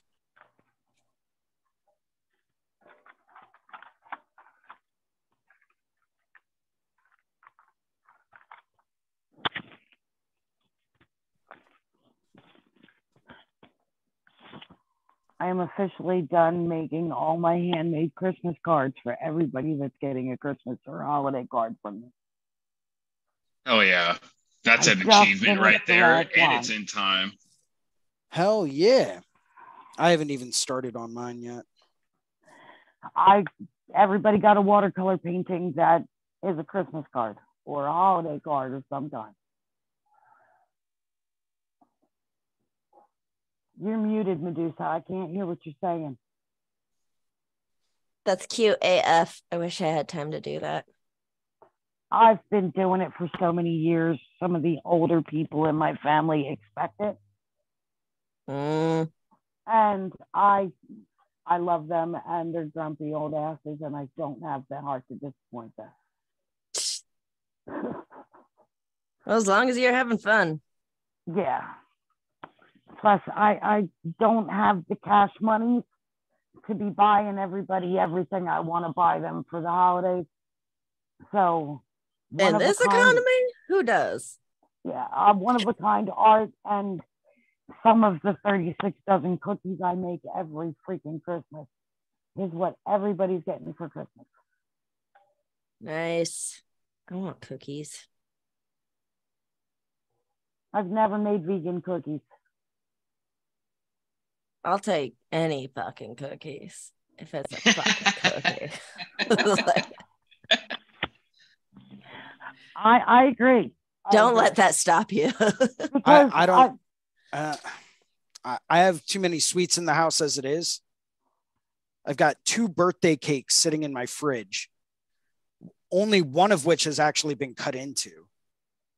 Plus, I have half of a pineapple upside down cake that still needs to be eaten, oh, cookies, Shit's gonna and go brownie bad. bites. Like freeze the pineapple upside down cake will freeze. it will. You're absolutely correct. And I think I may actually end up going that route with it. Um, Because you can't waste a good pineapple up, especially a homemade one. Oh, yeah, it's it's amazing. They're you only go good wrong with baked homemade. I'm pretty sure my best friend is making my dad a Jewish apple cake for Christmas because it's his favorite. We do a lot of things like that, but our family makes lots and lots of cookies and little English pies for Christmas, and then everybody gets them. I need your address, Medusa, For pie? for cookies. Oh. I Yeah, was thinking about I was thinking about putting you on the list anyway, and then I'm like, I don't know if I can make a vegan cookie. I- I'll take any fucking cookies. All right, because I make some really So- good ass cookies. I'm starting to just uh, allow more exceptions into my diet and go veganish because traveling is difficult if you're not if you're going to places that are uh secluded and everything like the needle chick event at Jiminy Peak even though the surrounding areas are vegan friendly it's like half an hour away from the nearest town and the place itself without driving for a bit off campus to go to like stores and stuff you're stuck with the vending machines if you're vegan. Yeah. so like veganish. I'll just be so like you know like when i was in puerto rico i was able to get a lot of plant-based products but occasionally i just be like you know what i'm not going to try to get on my google translate and try to translate how i want to adjust this entire menu so Yeah. i'll have the vegetarian option instead Hmm. make it easy. Um, but yeah, so um I am vegan at heart, but practical with practicalities. Veganish. Yeah, sometimes you have to be practical instead of Yeah, especially if I want to go to the Philippines and um meet Whang-Od. oh Um, Filipino That's not gonna be vegan friendly. yeah, Filipino food. Oh I love it. Hey guys, can I get your opinion here for a second? Absolutely. Trying to figure out what else this needs. I feel like it's missing something. I know I need a little bit more of this ochre tone here. I'm having a hard time separating uh the coins from the background. Yeah, they're a little bit the same tone. I love the background though.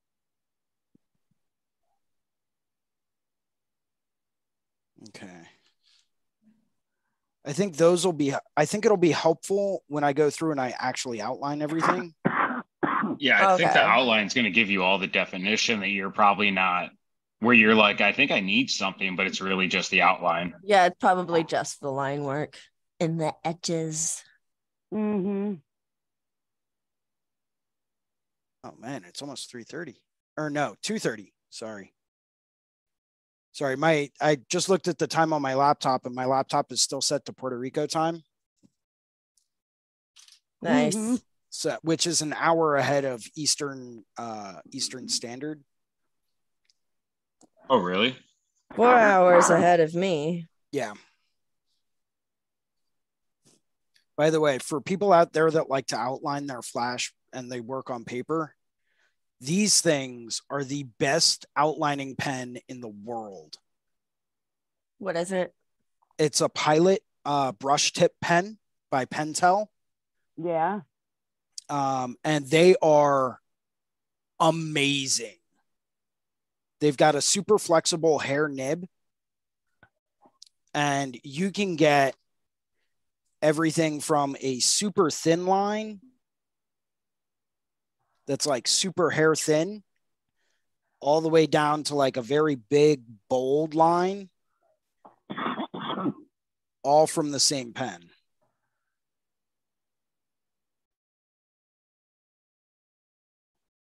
You know so you can really build up.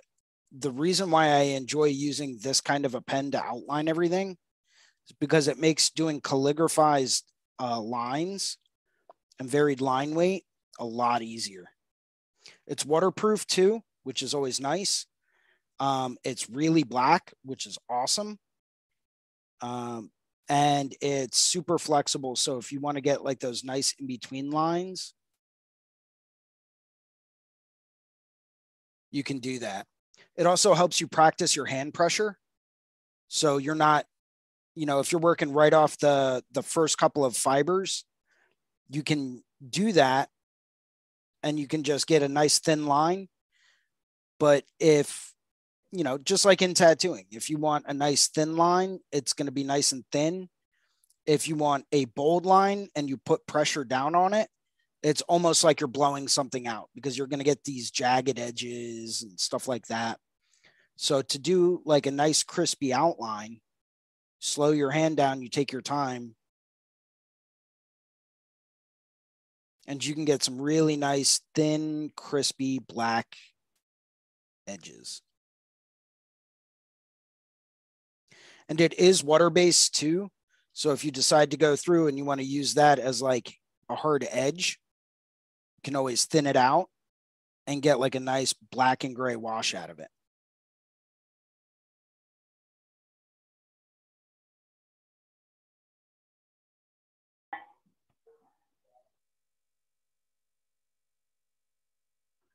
So just some food for thought as far as materials for flash painting. Hell yeah. Nice.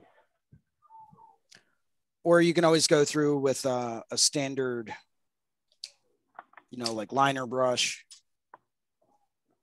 Uh, this one's a zero, but this will essentially give you the same kind of idea. You know, if you hold it kind of like 90 degrees, right? And you just use just the tip. That's what she said. I know that's what she said. But you know, if you So just, glad I'm not the only immature one. you know, you can use it. this to practice your line work too. So if you're someone back on the topic of line work that, you know, really wants to focus on that, really wants to get better at it, this was one of the secrets to how I have really practiced my outlining without actually tattooing because it does force you to focus on hand pressure, uh, your tempo, and your speed to make sure that everything is perfectly solid Mhm. and perfectly smooth. Plus, you can also practice swooping in and swooping out or the airplane method. Um, it's just kind of like a little term I coined where, you know, if you have an airplane that's landing, they're going to come in lightly and they're just barely going to touch down. So, I don't know. It's just something I found that helps. So maybe it'll help one of you guys. Hell yeah. Thanks, broski. Seriously. For those tiny little like tiny little jammers.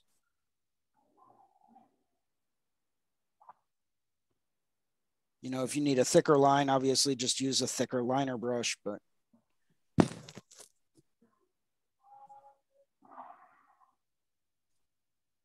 But i've always found it helps kind of like helps you get down your hand control a lot better. All right.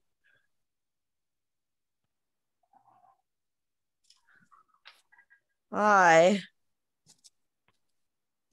I've got to start getting ready for work soon.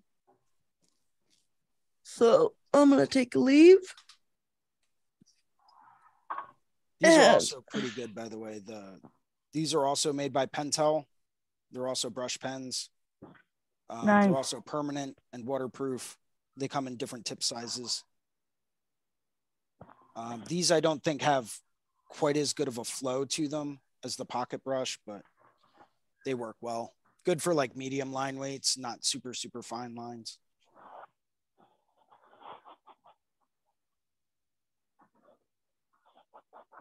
I'm gonna head out. Go, be Have gone. fun Away with you. Have a good one. You're too good to hang out with us anymore. Yeah. It's messed up. Yeah. Bye. Bye. Bye.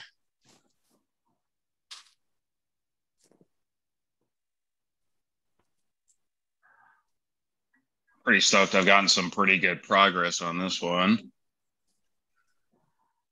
Ooh, hold on. Let me spotlight you.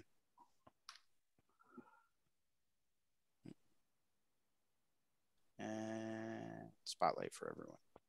Oh, hell yeah, dude. I was starting to get there. And you're just using those the Tombow brush pens, right? Yeah, just these two little guys. That's sweet, dude. For the outline, I use the Molotow version of Microns. Ooh. Are those the ones with the metal tips? Uh, there's still a felt tip. Oh, okay, cool. Hell yeah. So they're just like Microns, just a different company.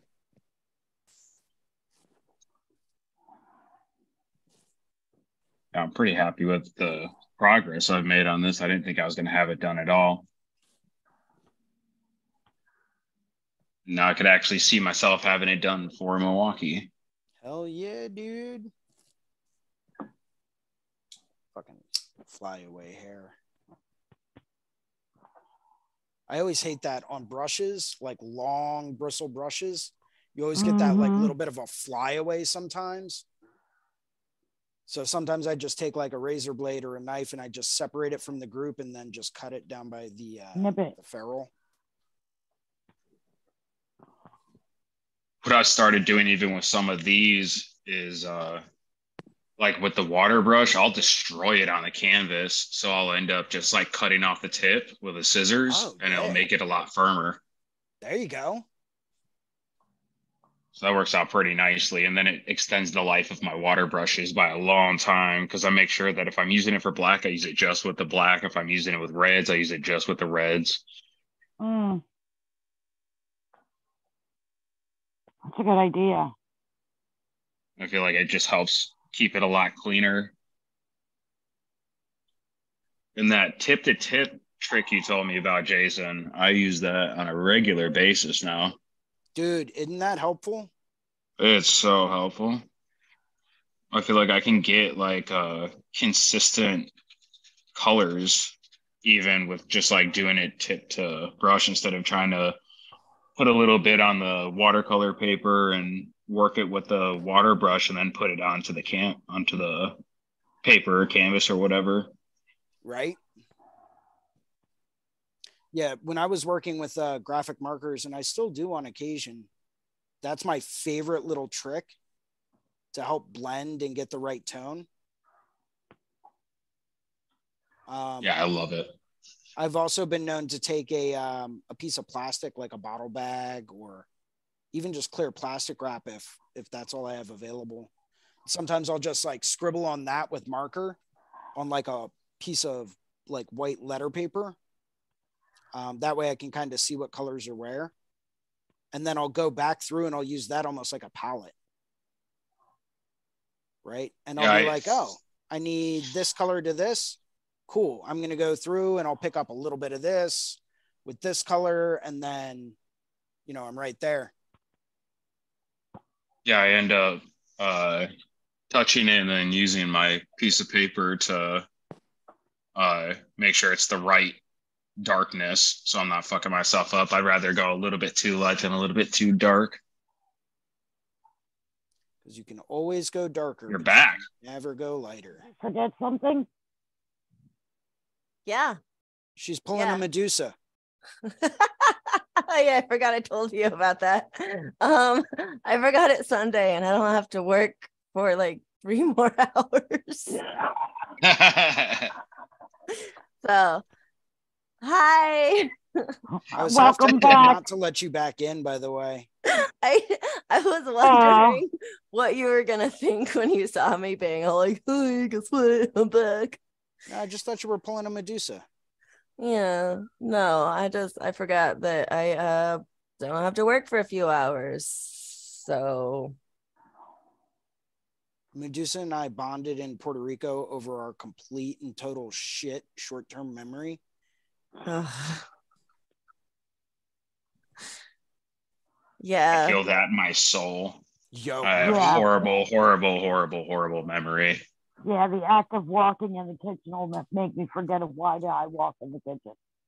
yeah, yeah, no, pretty like it's um I was telling him about how uh at the shop that I work at, we call it pulling a Medusa because um consistently every single time I leave for the day, I'm like, all right, bye guys, have a good day. Within like 30 seconds, I'll walk right back through the door and be like, forgot my keys or forgot my phone or Mhm. left my Apple pencil or like something like that, like every single day.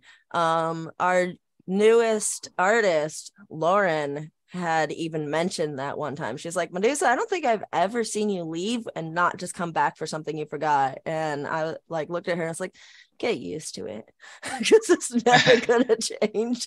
I always forget something. Sometimes I'll come back two or three times. Uh-huh. And I did you know It's what the fun the funny thing is is like actually i left a crap ton of stuff at work yesterday and i knew it the moment i walked out the door i was like oh i gotta go back and grab all that stuff that i just like left but i didn't because i was all like i don't want him to see me. I gotta break the cycle. So it's just I'm gonna make myself sitting. suffer so I remember better. Well, I uh so all of my stuff that I packed up yesterday to bring home and everything um is still sitting at my station. Because I pulled a Medusa I was just going to ask you, or did you just forget to go back? no. I, I like I knew that I forgot it like after I walked out the door. I was like, I'm not going back today. No, I'm not. I'll just deal with it. But yeah, I actually uh left my power supply and everything because I got my new um national tattoo machines in the mail and I wanted to bring my power supply home to run them and play with them. Not tattoo, but just, you know, fiddle around. Mhm. Rest in peace, National Tattoo Supply. Yep. Rest in peace. Industry standard for I don't know how many years, but um, you served us well. They served tattooing industry wonderfully well for a number of decades. Unfortunately, they kind of got a little antiquated and didn't Update with the times. Yeah. So uh but you know, I grabbed some of their swing gate coils before they're completely sold out. I'll go grab those actually real quick. Nice. Yeah, I was going to say, show them off.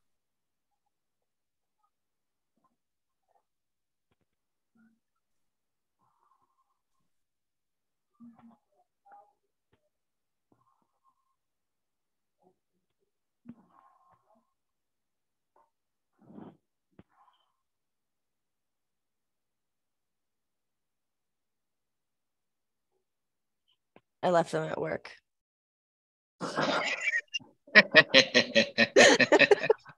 I would say I'm surprised, but I'm not. so those are also that is awesome. yeah. No, I legitimately went up and was like, "I'm gonna go show up," and then like I looked at my backpack and it's like, "Oh, yeah." I pulled them out to show my boss, and that's where they're at right now. Amazing. Yeah. Oh, I'm fucking pumped. On the 15th, I'm going over to my friend's shop and um he's teaching his apprentice um needle making and I Oh, was all like I was all like Bresky, hola muchacho. I haven't made needles in a long time and I really want to like revisit that and make a lot of needles. Um so can I swing by and uh work with you sometime? And he was like, hell yeah. On the 15th, I'm having needle day with my apprentice. You should just come over. So I uh last night tracked down a soldering iron and Soldering. Soldering, soldering. Soldering. Soldering. My dad'll say soldering too. Well, so it's my bad. mouth and I can say it how I want. if that's what makes you happy. Knife. Knife I or like have a one. salmon. Yeah. Don't make me Salmon. s- don't make me stab you with my knife. Almonds. but yeah i uh, can't wait to breathe in that flux and uh Lose a few years off your life doing it.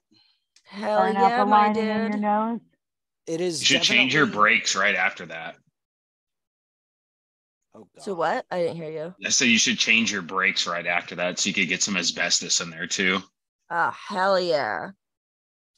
Yeah, just like go um I'm all about that.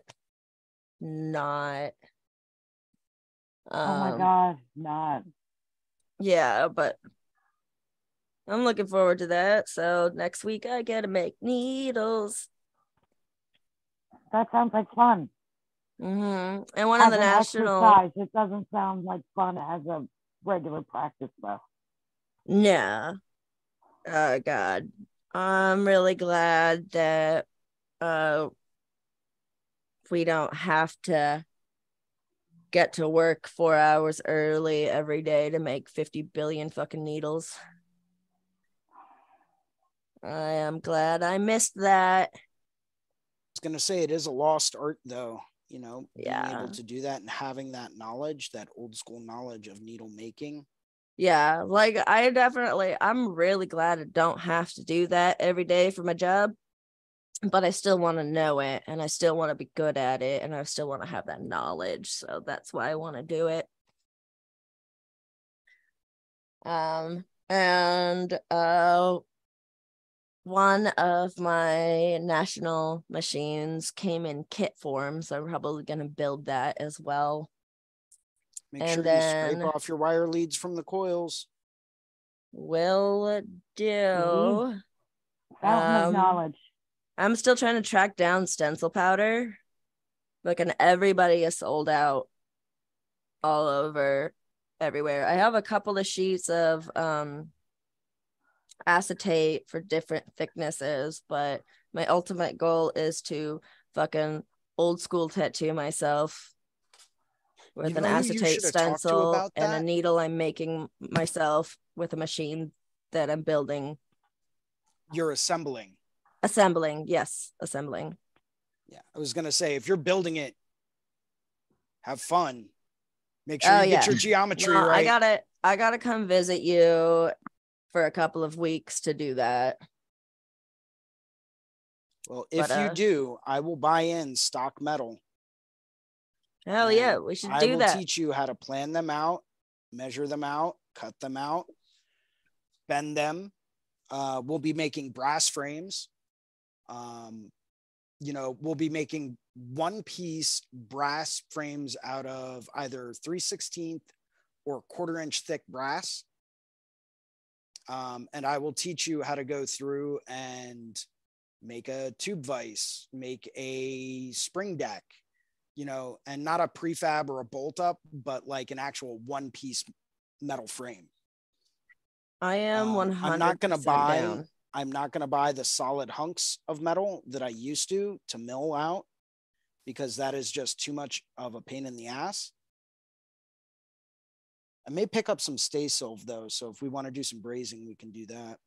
Yeah, no, I'm I'm very serious about this. I would definitely be down to plan out like two or three weeks to come over to Philly. I'll get like an Airbnb. I'll find somewhere to guest spot in the meantime. But I I kind of like I think one thing I learned from Puerto Rico is that I like the same thing with Devin Cooley. That event lit a fire under my ass like i i have so much to learn and i think one of my goals is to start planning out extended visits with artists around the country to go and obviously on their terms and work with them and everything um mini apprenticeships you know That's a great idea. Like is great i idea. I really want to. I got to talk to Renee about it, but I want to go hang out with Renee for a f- couple of weeks if she'll have me and like mini apprentice under her.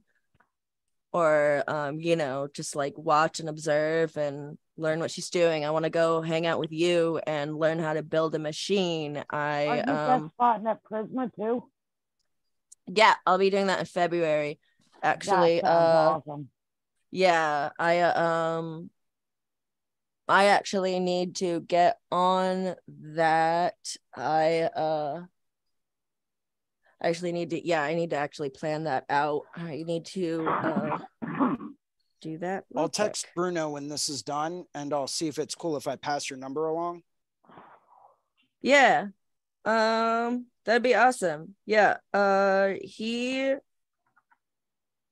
only ever talked to him through Instagram. But uh, yeah, I can't wait to go guest with him. His colors and bright, vivid saturation and contrast is so pretty. Mhm. Yeah, his saturation is on a whole new level. Yeah. So is um, and this is one thing that I was I was pretty shocked about, like watching all of these guys at Puerto Rico saturate the skin with all of these intense colors and getting the blends that they get just blew my fucking mind. Like, pardon my French, but it was a religious experience.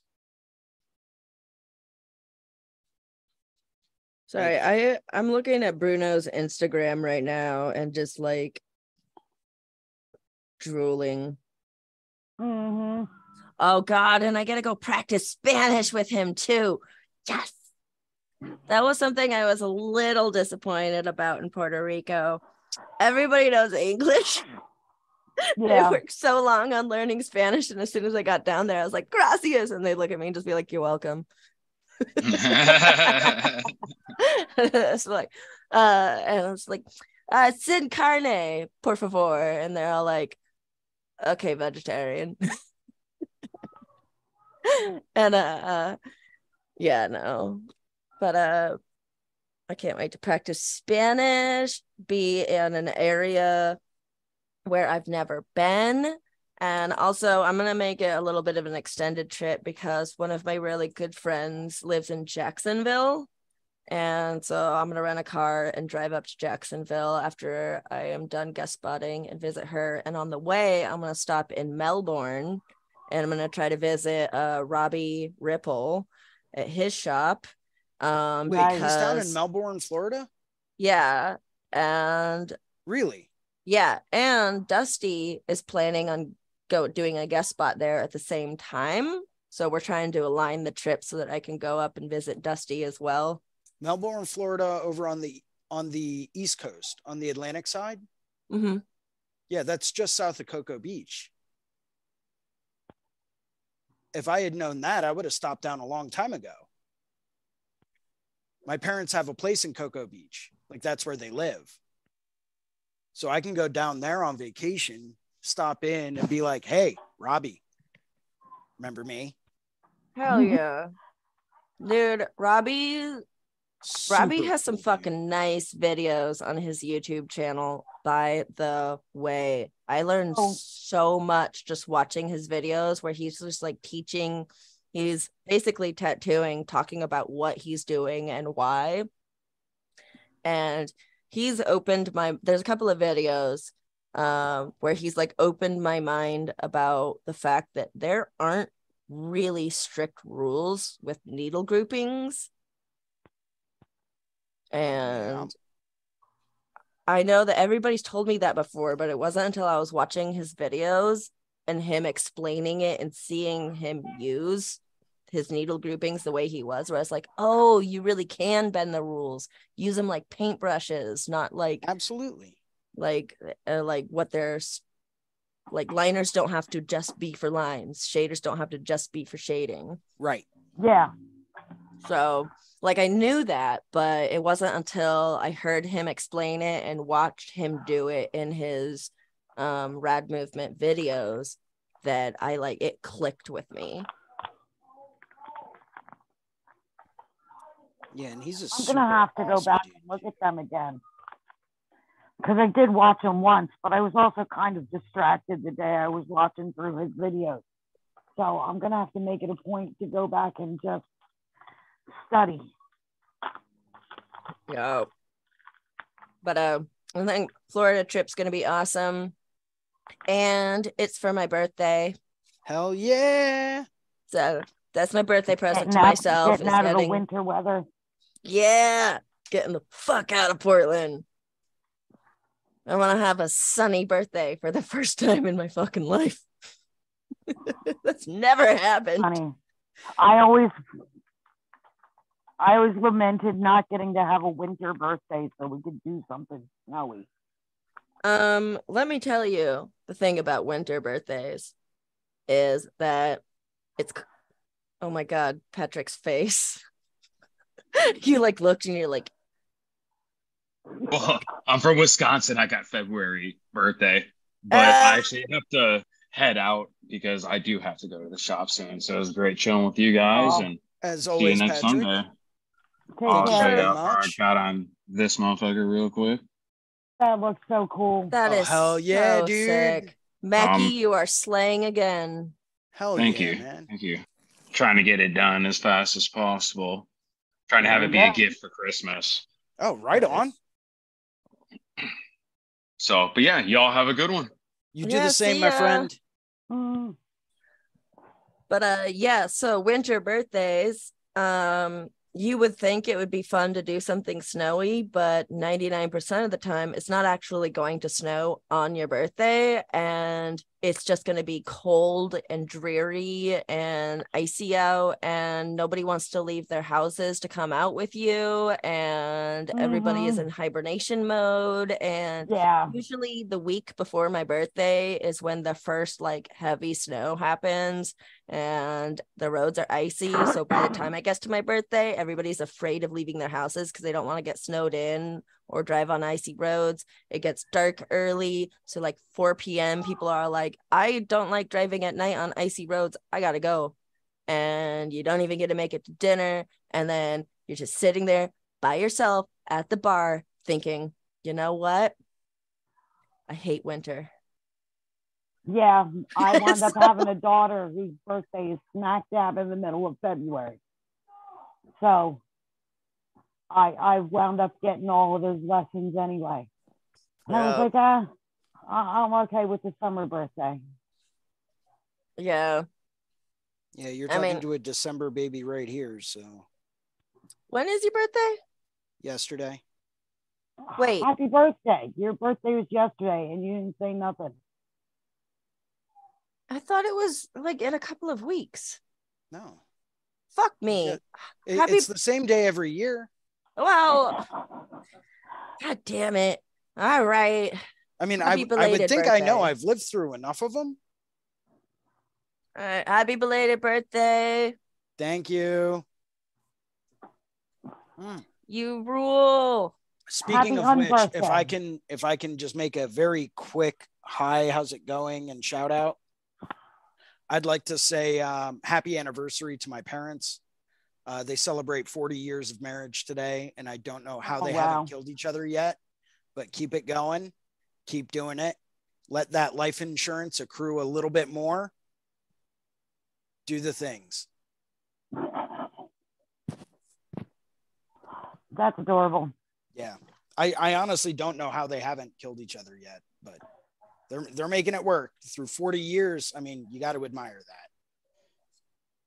That's fucking rad. I Mhm. can't even stay in the same room with myself.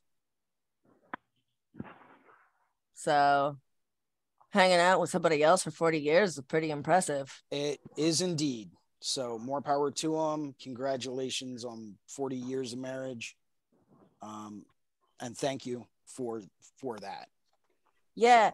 Happy belated birthday, Jason, and happy anniversary, Anniversary. to Jason's parents. And thanks for fucking and making Jason because he's cool. We're Yeah, very grateful for that. Yeah. Yeah, uh, I got a message yesterday from somebody on Instagram. Um, and they were all like, I watch you on reinventing the tattoo sometimes. I really like your uh sense of humor. And that's when I realized it's like I'm a little inappropriate. Maybe I should tone it down. Well, yeah, but you need that kind of like humor to keep people entertained, right? And Yeah, even when you're tattooing, I right? You can't be you super tone it down at serious the entire time. You have to lighten up the mood a little bit here and there. Oh, serious people are boring. I find how can you just go through life not laughing? refreshing.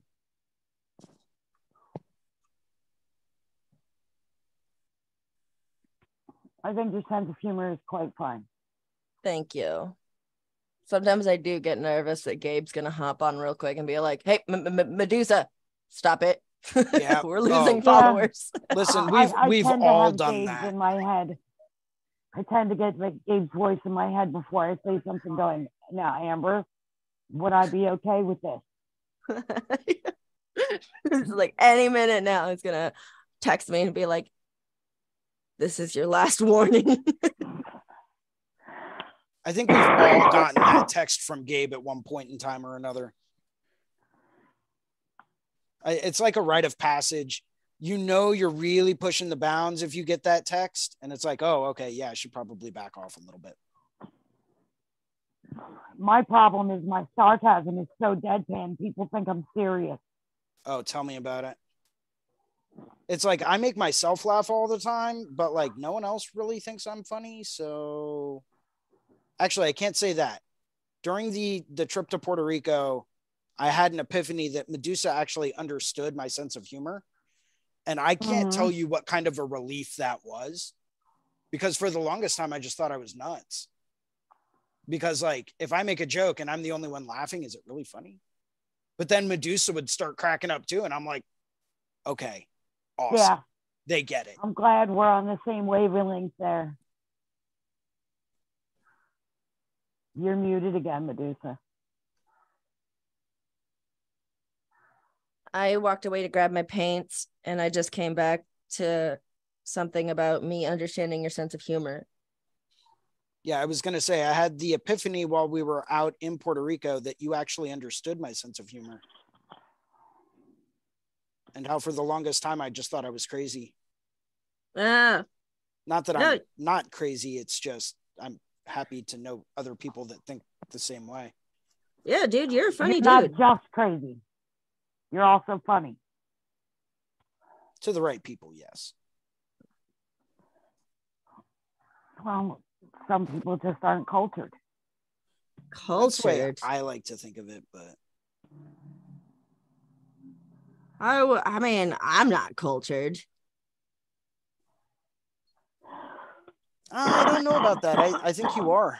I think you're you've got a bit more drive and a bit more culture to you and a bit more understanding than a lot of people out there. Well, by what measurements do we use to determine being cultured? And like, also, it's pretty vague, descriptive word.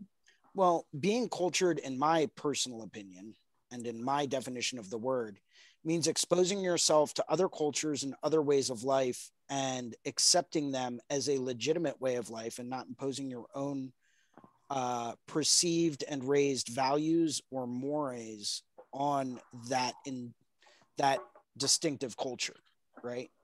Because to me, to be cultured means to accept other ways of life and to have experienced other ways of living. Mm, okay. Yeah. Well, of I think- What I think is really important is for people to understand that there's more than one way to skin a cat. And I mean, I'm not saying that we should all be going and skinning cats, but I almost turned my So- cat into a pair of gloves the other night.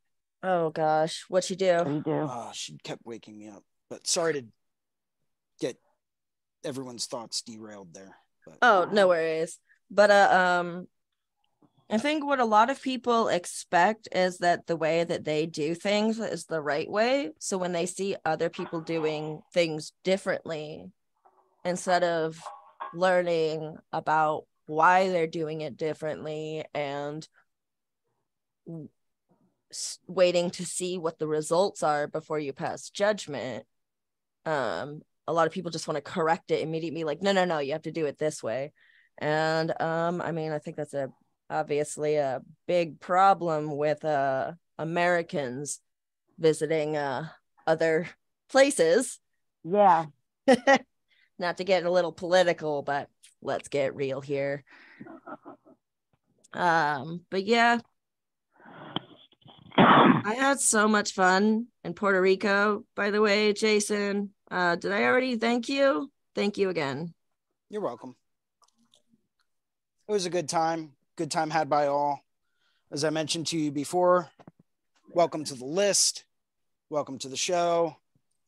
Uh, now it's time to kick things up a notch and bring an even better game next year. Hmm. Hell yeah. You know, that's one thing that I love about working at shows like that when you're surrounded by so many incredibly talented artists is that it does light a fire under your ass. Oh and it's yeah. like, oh, okay, if Mhm. I'm if I'm going back to this place, I need I really need to bring my A game. Right. And if I don't, then I probably shouldn't be going back. But I know that if I really push myself and I really bring my A game and I really show constant improvement, you know, then I'll be right as rain for next year.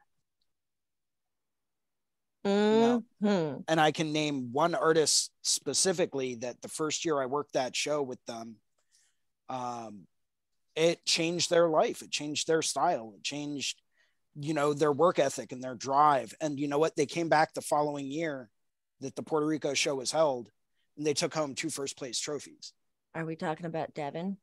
We are talking about an artist that has yet to be named. Eh. But uh I met a lot of amazing people there that are so inspiring and everything. I sat down at a couple of people's booths and just chit-chatted with them. I uh one thing I made a point to do was to let myself be vulnerable. Um Mm, and to be honest with the people around me about my experiences and everything because that I think opened more doors for me. Me sitting down with a couple of people and telling them, listen, I don't actually have that much experience. I kind of feel like I don't really belong here and but I'm excited to be here and I want to learn more and that got people talking to me and interested in like inviting me out to other things whereas I could have gone just kept my mouth shut and been like oh yeah I know what I'm doing oh, and Yeah. all of that and I wouldn't have been having these doors open and have these people be like oh you don't know this? Let me tell you and everything. So So was that really- was what you just brought up was actually something that was brought up in a meeting that I was in uh, yesterday morning with um, a couple of people, including Forrest Scribble and Russ Abbott, and um, and we were all talking about how ex- when you expose your own vulnerabilities and your own weaknesses, when you admit them and you expose them, and you say, "No, this is something I need to work on," you know maybe I don't have that much experience. Maybe, you know, this is something I'm trying to improve upon. It actually makes you a stronger person and it gives you a stronger sense of character because you are admitting what your weaknesses are. By admitting those, they no longer become weaknesses, they become strengths. Hell yeah. Hell yeah. absolutely. And like also, how are you ever gonna get over these so-called weaknesses or vulnerabilities if you don't just accept them for what they are and take them on? Right. But yeah, uh being honest with myself and honest with the people around me and making myself vulnerable, I think helped me learn so much. And Which is ultimately the purpose behind that. You know, you want to learn because you don't want to have that be a vulnerability anymore. Exactly. I also don't want to ever be in a place where I think I don't have anything to learn. Right.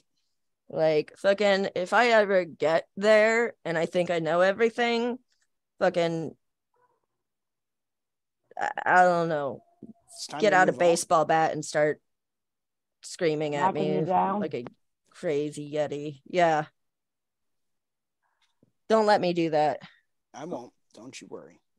Because the second you start to get to that point, I'll step in and I'll be like, mm, Medusa, maybe you're not exactly correct in that. Mhm. and I'll appreciate it. Hopefully.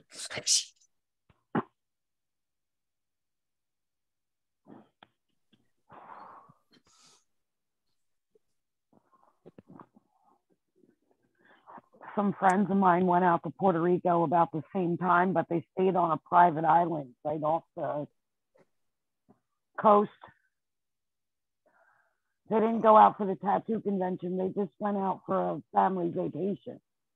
Oh, that's awesome. Well, um, marijuana is legal here. And usually when they go to Puerto Rico, they take some with them. Well, one of the TSAs, they didn't confiscate it and yell at them. They just, somebody stole it and took it home. Ah, And I was like, why, why did you take it to Puerto Rico? It's everywhere. So you would have no problem. She's like, oh, I found out I had no problem because I had to because it was missing. She's like, and I'm pretty sure it happened in New Jersey. well, that's a shame. but this is why you don't travel with that. Yeah. I try to travel like I go through a mental checklist. I'm like, every time I start packing something, I'm like, could this get me in trouble? No. Okay, goes in the bag. Could this get me in trouble? No. Okay, goes in the bag. I I am not like that at all. My mentality is, will this get me in trouble? Nah, sounds like a future problem, not a today problem. Uh, we've got um. Lauren Mack joining us today. Nice. Uh, I'm gonna go ahead and say I texted her the link. Mm, Mm.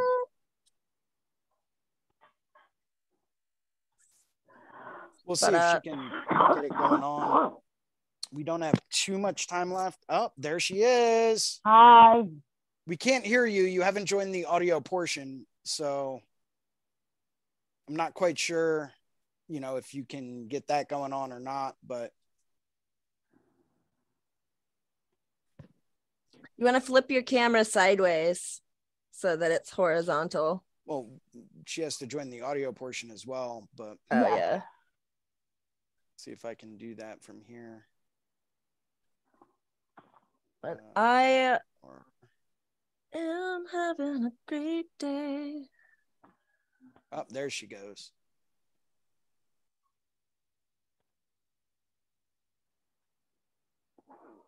Okay, she's muted. There we go. Nice. So Lauren was with us down in Puerto Rico. Lauren, if you could rotate your phone landscape, that would be a great. Oh my help. god. Why am I a part of this? I regret my life decision. There we go. What Chris talked about earlier. Yeah. Oh my God, you're So one of the one of the most awesome people Oh I hung God. out with in Puerto Rico. Um, amazing time. Yeah. So welcome, welcome to the show. Oh. Hey Lauren. Hi. Oh my god, I died. I don't even I clicked on your link and here we are. Chris. if Hell you- yeah. We do some. Nice to meet you. Yeah, I sent Chris the uh, the YouTube link earlier. I didn't know what he was up to, but I think figured- Chris I figured he could always watch the replay if need be. Yeah, so we were just Tell talking about Puerto Rico and how much fun we had down there. great time. Yeah, I told them about how we were all at the same gate together. same plane, same gate. That was random. Well, ran- was Sunday it random or coincidence? Ooh. Eh, no, we all hung out the night before and figured that out. Yeah. Or I did. See, so I was actually in the airport with Yalzi, and I got to talk to him about next year's convention in Puerto Rico Ooh. potential additions to the lineup and Nice. stuff like and you know potential complications with you know trying to get a few other very very very well-known artists from Europe to come out for it. Um and we were talking about you know some of the issues that we're encountering with things like that um and how you know we're essentially waiting until a lot of the uh covid and vaccine vaccine uh requirements to get into the US, you know, we're kind of waiting on those to be lightened up a bit before we can really start bringing a lot more European artists out again. Um, because there are a lot of people out in Europe, believe it or not, that are not vaccinated. Um, so until that can get lightened up a hair, we're kind of dead in the water. Um, and I'm Uh, not going to mention any specific names, but uh, the people that we would eventually like to invite out for that show would be showstoppers. Um, you know, once again, I'm not mentioning any names, I love you. but we're talking some major players in the tattoo. game. Nice. In fact, I was talking to uh, Mikkel Ostberg from Scotland. Um, he said he would really love to come back out. That I met Mikkel at the Puerto Rico show in 2019, and um, he said he would love to come out and do it again, but he can't get into the country until the vaccine requirements are actually lifted or lightened because he's not vaccinated and he doesn't want to be vaccinated. And so he's not actually allowed into the US. Uh, he was supposed to head out to Ohio and do a guest spot over at Big Knees' studio. Um, I also invited him out to Hell City with me, but he doesn't know if he'll be able to make that unless the US kind of loosens their vaccine requirement. Uh huh.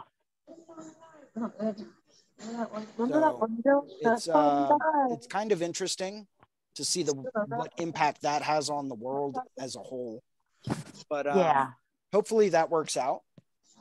Hopefully we get Lauren and Chris back out again next year for the Puerto Rico tattoo Hey, we're, we're vaccinated. I didn't think anybody even needed it in the States anymore. In the if you're from the states, you Yeah. don't. So Just to come in from other countries. Yeah, if you wanted to come in from Europe, you would have to show proof of vaccination and stuff like that. And um, so it it ends up being one of those situations where if you don't have that, you know, and you're not vaccinated, you're not going to actually be allowed in. And it would be a shame if we invited some of these bigger people. You know, hypothetically speaking, people like Victor Chil from Spain or Mikkel or you know say we talked uh you know maybe Ryan Smith from the UK we wanted to get them out to tattoo at the Puerto Rico show now imagine if we invited them and they booked their ticket and all that stuff and then they got to the gate and then realized that they couldn't get into Puerto Rico because they weren't vaccinated and they had to turn around and head home That would fucking suck. Imagine going through all that effort right and then bam. Yeah. So until we can get, you know, Mhm. absolute um, certainty that these people can get allowed in, it doesn't even really make sense to invite them out, you know, to the show. It's so crazy because we're like the messiest country. Oh, I know. Tell me about it.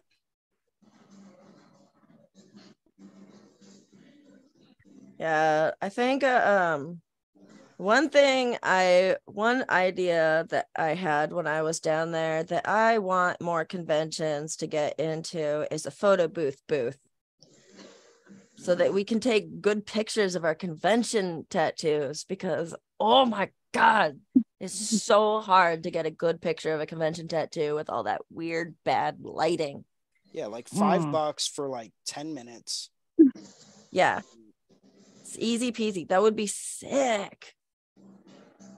You know, put like a, a roof over top of it, to block out all the overhead light. Put Mm-hmm. up some like even if they're just like foam board, black foam board walls to block out the the external light.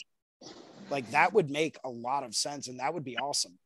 Yeah, and and, like it have super easy to put up. polarizers on hand and like different light settings that people can use. You can have a photographer that uh, is working at the booth to like uh you know help out with any equipment Yeah. and then um and you know what's really cool is that that way like these websites that are advertising these events can like have a place like to take pictures where they can like post on their pages what tattoos have been done at these conventions Yeah.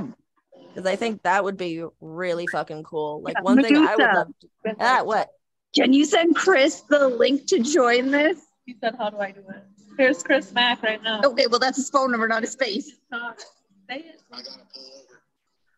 Okay. I got you. Oh, okay. Or Uh, you want it? No, you can do it. I'm. He said, Tell me how to go on the YouTube page. He said, tell him how to get on the YouTube page. Hang on, they're pulling, they're figuring it out. Hang on. I just sent the Zoom link to Chris. Okay, he just sent a, ju- a Zoom link On to him. what? On what though? On, On what platform? Like what platform? This is my best friend. How's Chris it needs going? to know. Hello. Chris needs to know like where did you send it to? Like his Instagram, Facebook, Text. text. He said Text. text message, Chris. There's a link. Welcome to Wisconsin. we actually have a few friends up in Wisconsin. So We What part? do. Appleton. um, I think I was talking to you about it. Appleton. It's like two hours away. Yeah.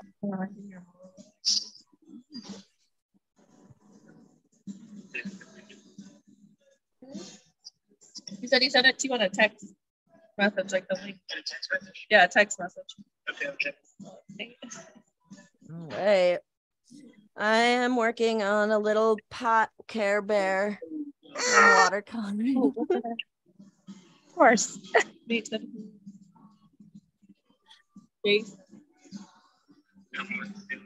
so, uh, Oh, he doesn't Yeah. have Zoom. photo booth booth. I, I Yeah, mean, that would honest- be a that would be a very lucrative idea too. yeah, Yes. dude, why hasn't that been done? Uh, probably because you're the first person to think about it. I am not, though. I know I'm not. Conventions have been around longer than I've been alive. Yeah, but keep has in mind, to take a picture. conventions.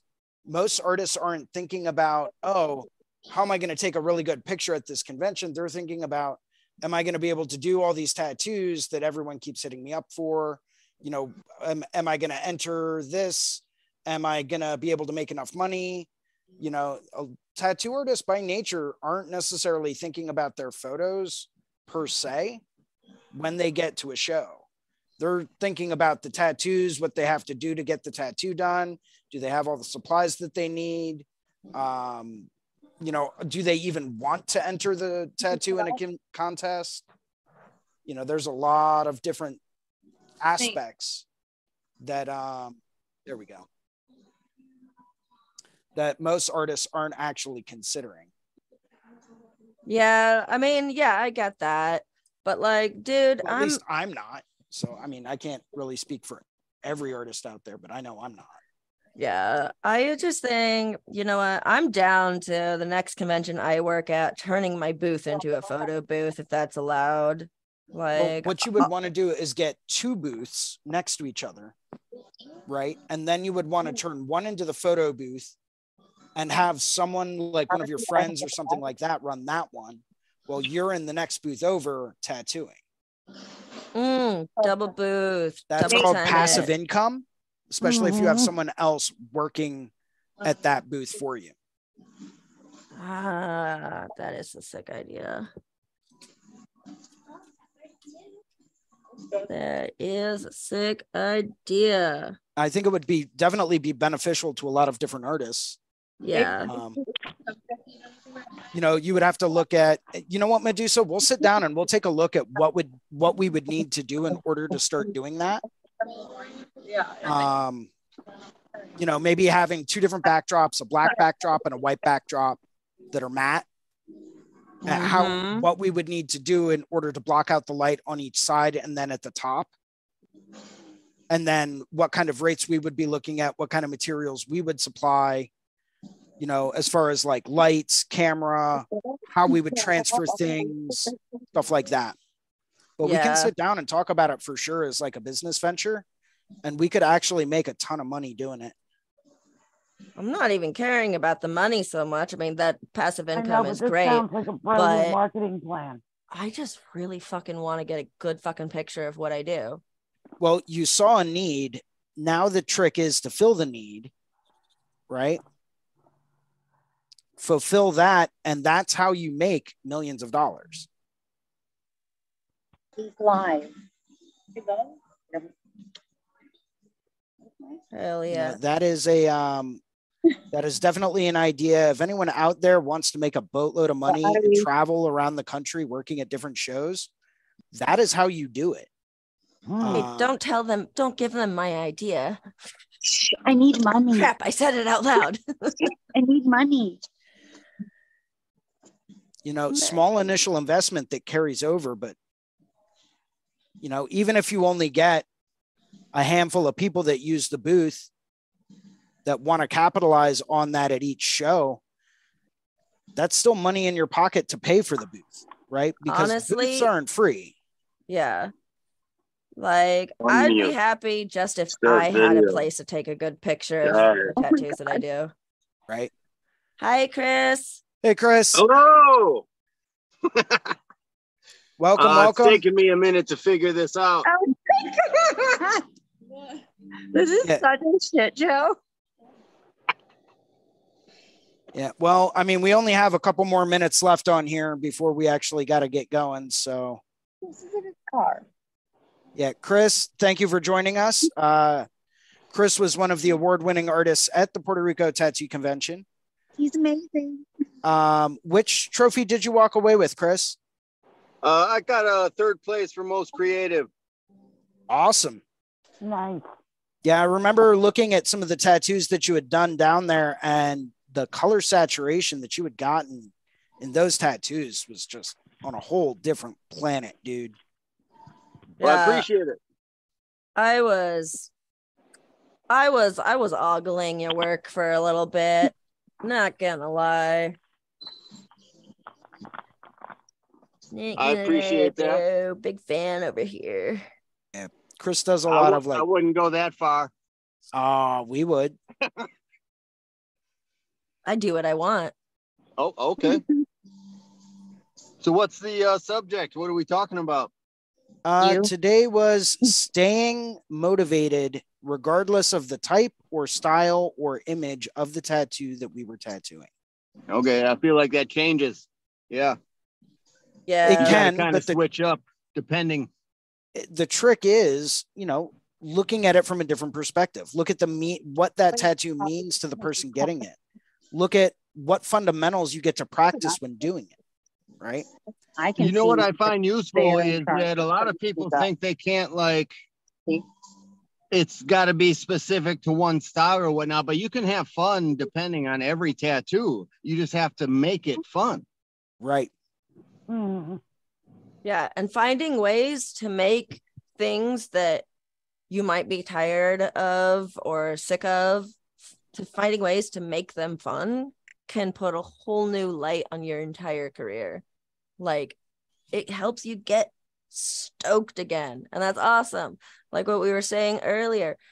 Sure, some Karen might walk in the door with the 50 billionth infinity symbol and you're really sick of that. But you know what? That's your chance to prove to everybody else in the shop that you can do lines crispier than fried chicken. It's your chance to like change that person's life to like really make this small, simple idea the cleanest thing you've done all week.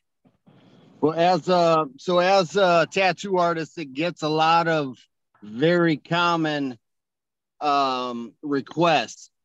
What I usually tell the people that work in the shop is there's tattoos you do for fun, and there's tattoos you do for money. Sometimes you're doing a tattoo just to put food on the table. you don't always get to do that tattoo that you want to do. That is very, very true. Yes. Yeah. But if you And also, like, just- you have to do, you don't get to do the tattoos you want to do. Yeah. And like just because this tattoo might be a chore to you that you have to do just to put the food on the table that you're not particularly that enthused about doesn't mean it is not something so deep with meaning and so exciting for the person who's going to be wearing it. So you need to have the integrity to be stoked on it whether or not you think Right. it's fun Yeah. Give them like, a great because- tattoo every yeah. time. and a good experience because it doesn't matter how you feel. The person wearing that tattoo is going to remember that experience for the rest of their life. You better fucking make it good or you don't mean- fucking deserve to this job. And no one It wants to get also tattooed by an artist you. that isn't enthusiastic about doing it. No one wants to do that. Yeah. You know, no one wants to sit down and be like, oh, well, this guy really didn't want to do it, but he did it anyway. Like, did he do a good job? You know, I wouldn't want to go to a tattoo artist that wasn't enthusiastic about whatever I wanted to get, no matter what it was.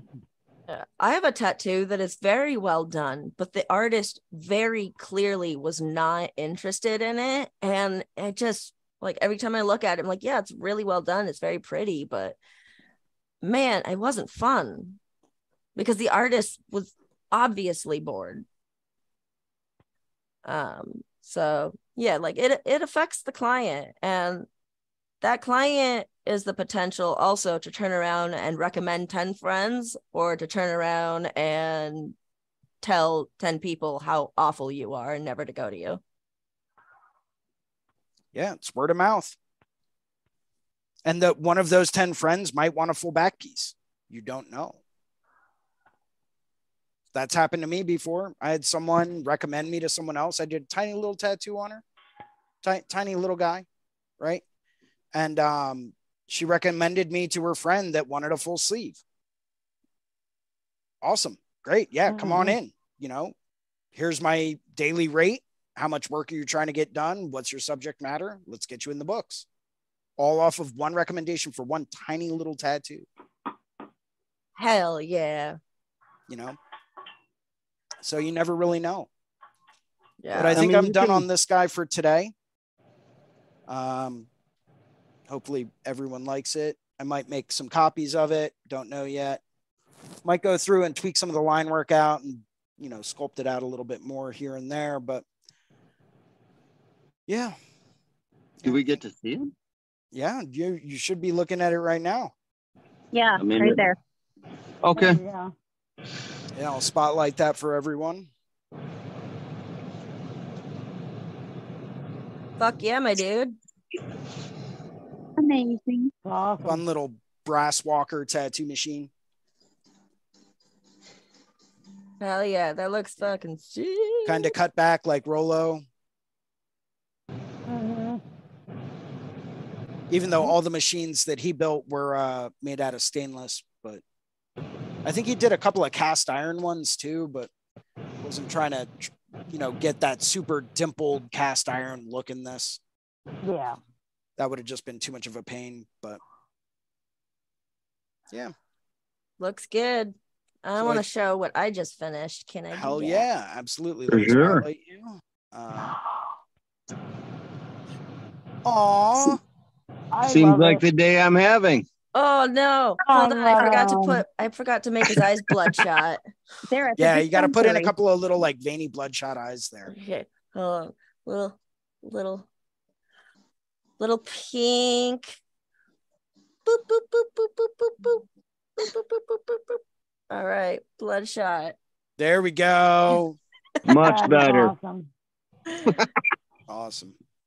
Well, we're actually going to wrap up for the day, guys. Um, we'll start off with uh, Chris. If I'm, I'll spotlight you, man. Tell tell everyone how they can get in touch with you, what your Instagram is, uh, what kind of stuff you like to do, how people can get in touch with you. Um, I love realism. I love to do biomech. My name is Chris Mack. You can find me at Chris Mack Tattoo on Instagram. And where are you located? Uh, Wisconsin, Kenosha, Wisconsin, Racine, Wisconsin. Awesome. Awesome. Thanks for jumping in today. Thanks for having me. Uh, And um, hello, Nate. let's see. Hi, Nate. uh, The background. how's it going? Amber, we'll jump over to you. All right. Hey, um, Amber Morgaine from Mays Landing, New Jersey. You can find me on Instagram, TikTok, Facebook, and all other platforms under Amber Morgaine. And as always, thank you so much for hosting this. I love being here every Sunday. You're very, very welcome.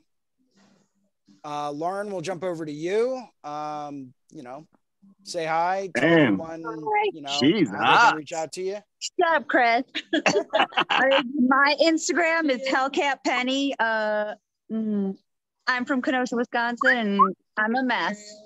Thanks for sharing. Uh, Medusa, you're up. What's up? Medusa! What's up? My name's Medusa. You can find me on Instagram, Medusa Slays with three S's at the end, or medusaslays.com. I like to do cute little Care Bears that are intoxicated. Um, and I'm from Portland, Oregon. Bye. Bye. thank you very much. And I'm going to spotlight myself. Everyone, thanks for tuning in today. If you like today's episode, make sure to hit that like and subscribe button, especially if you're on YouTube.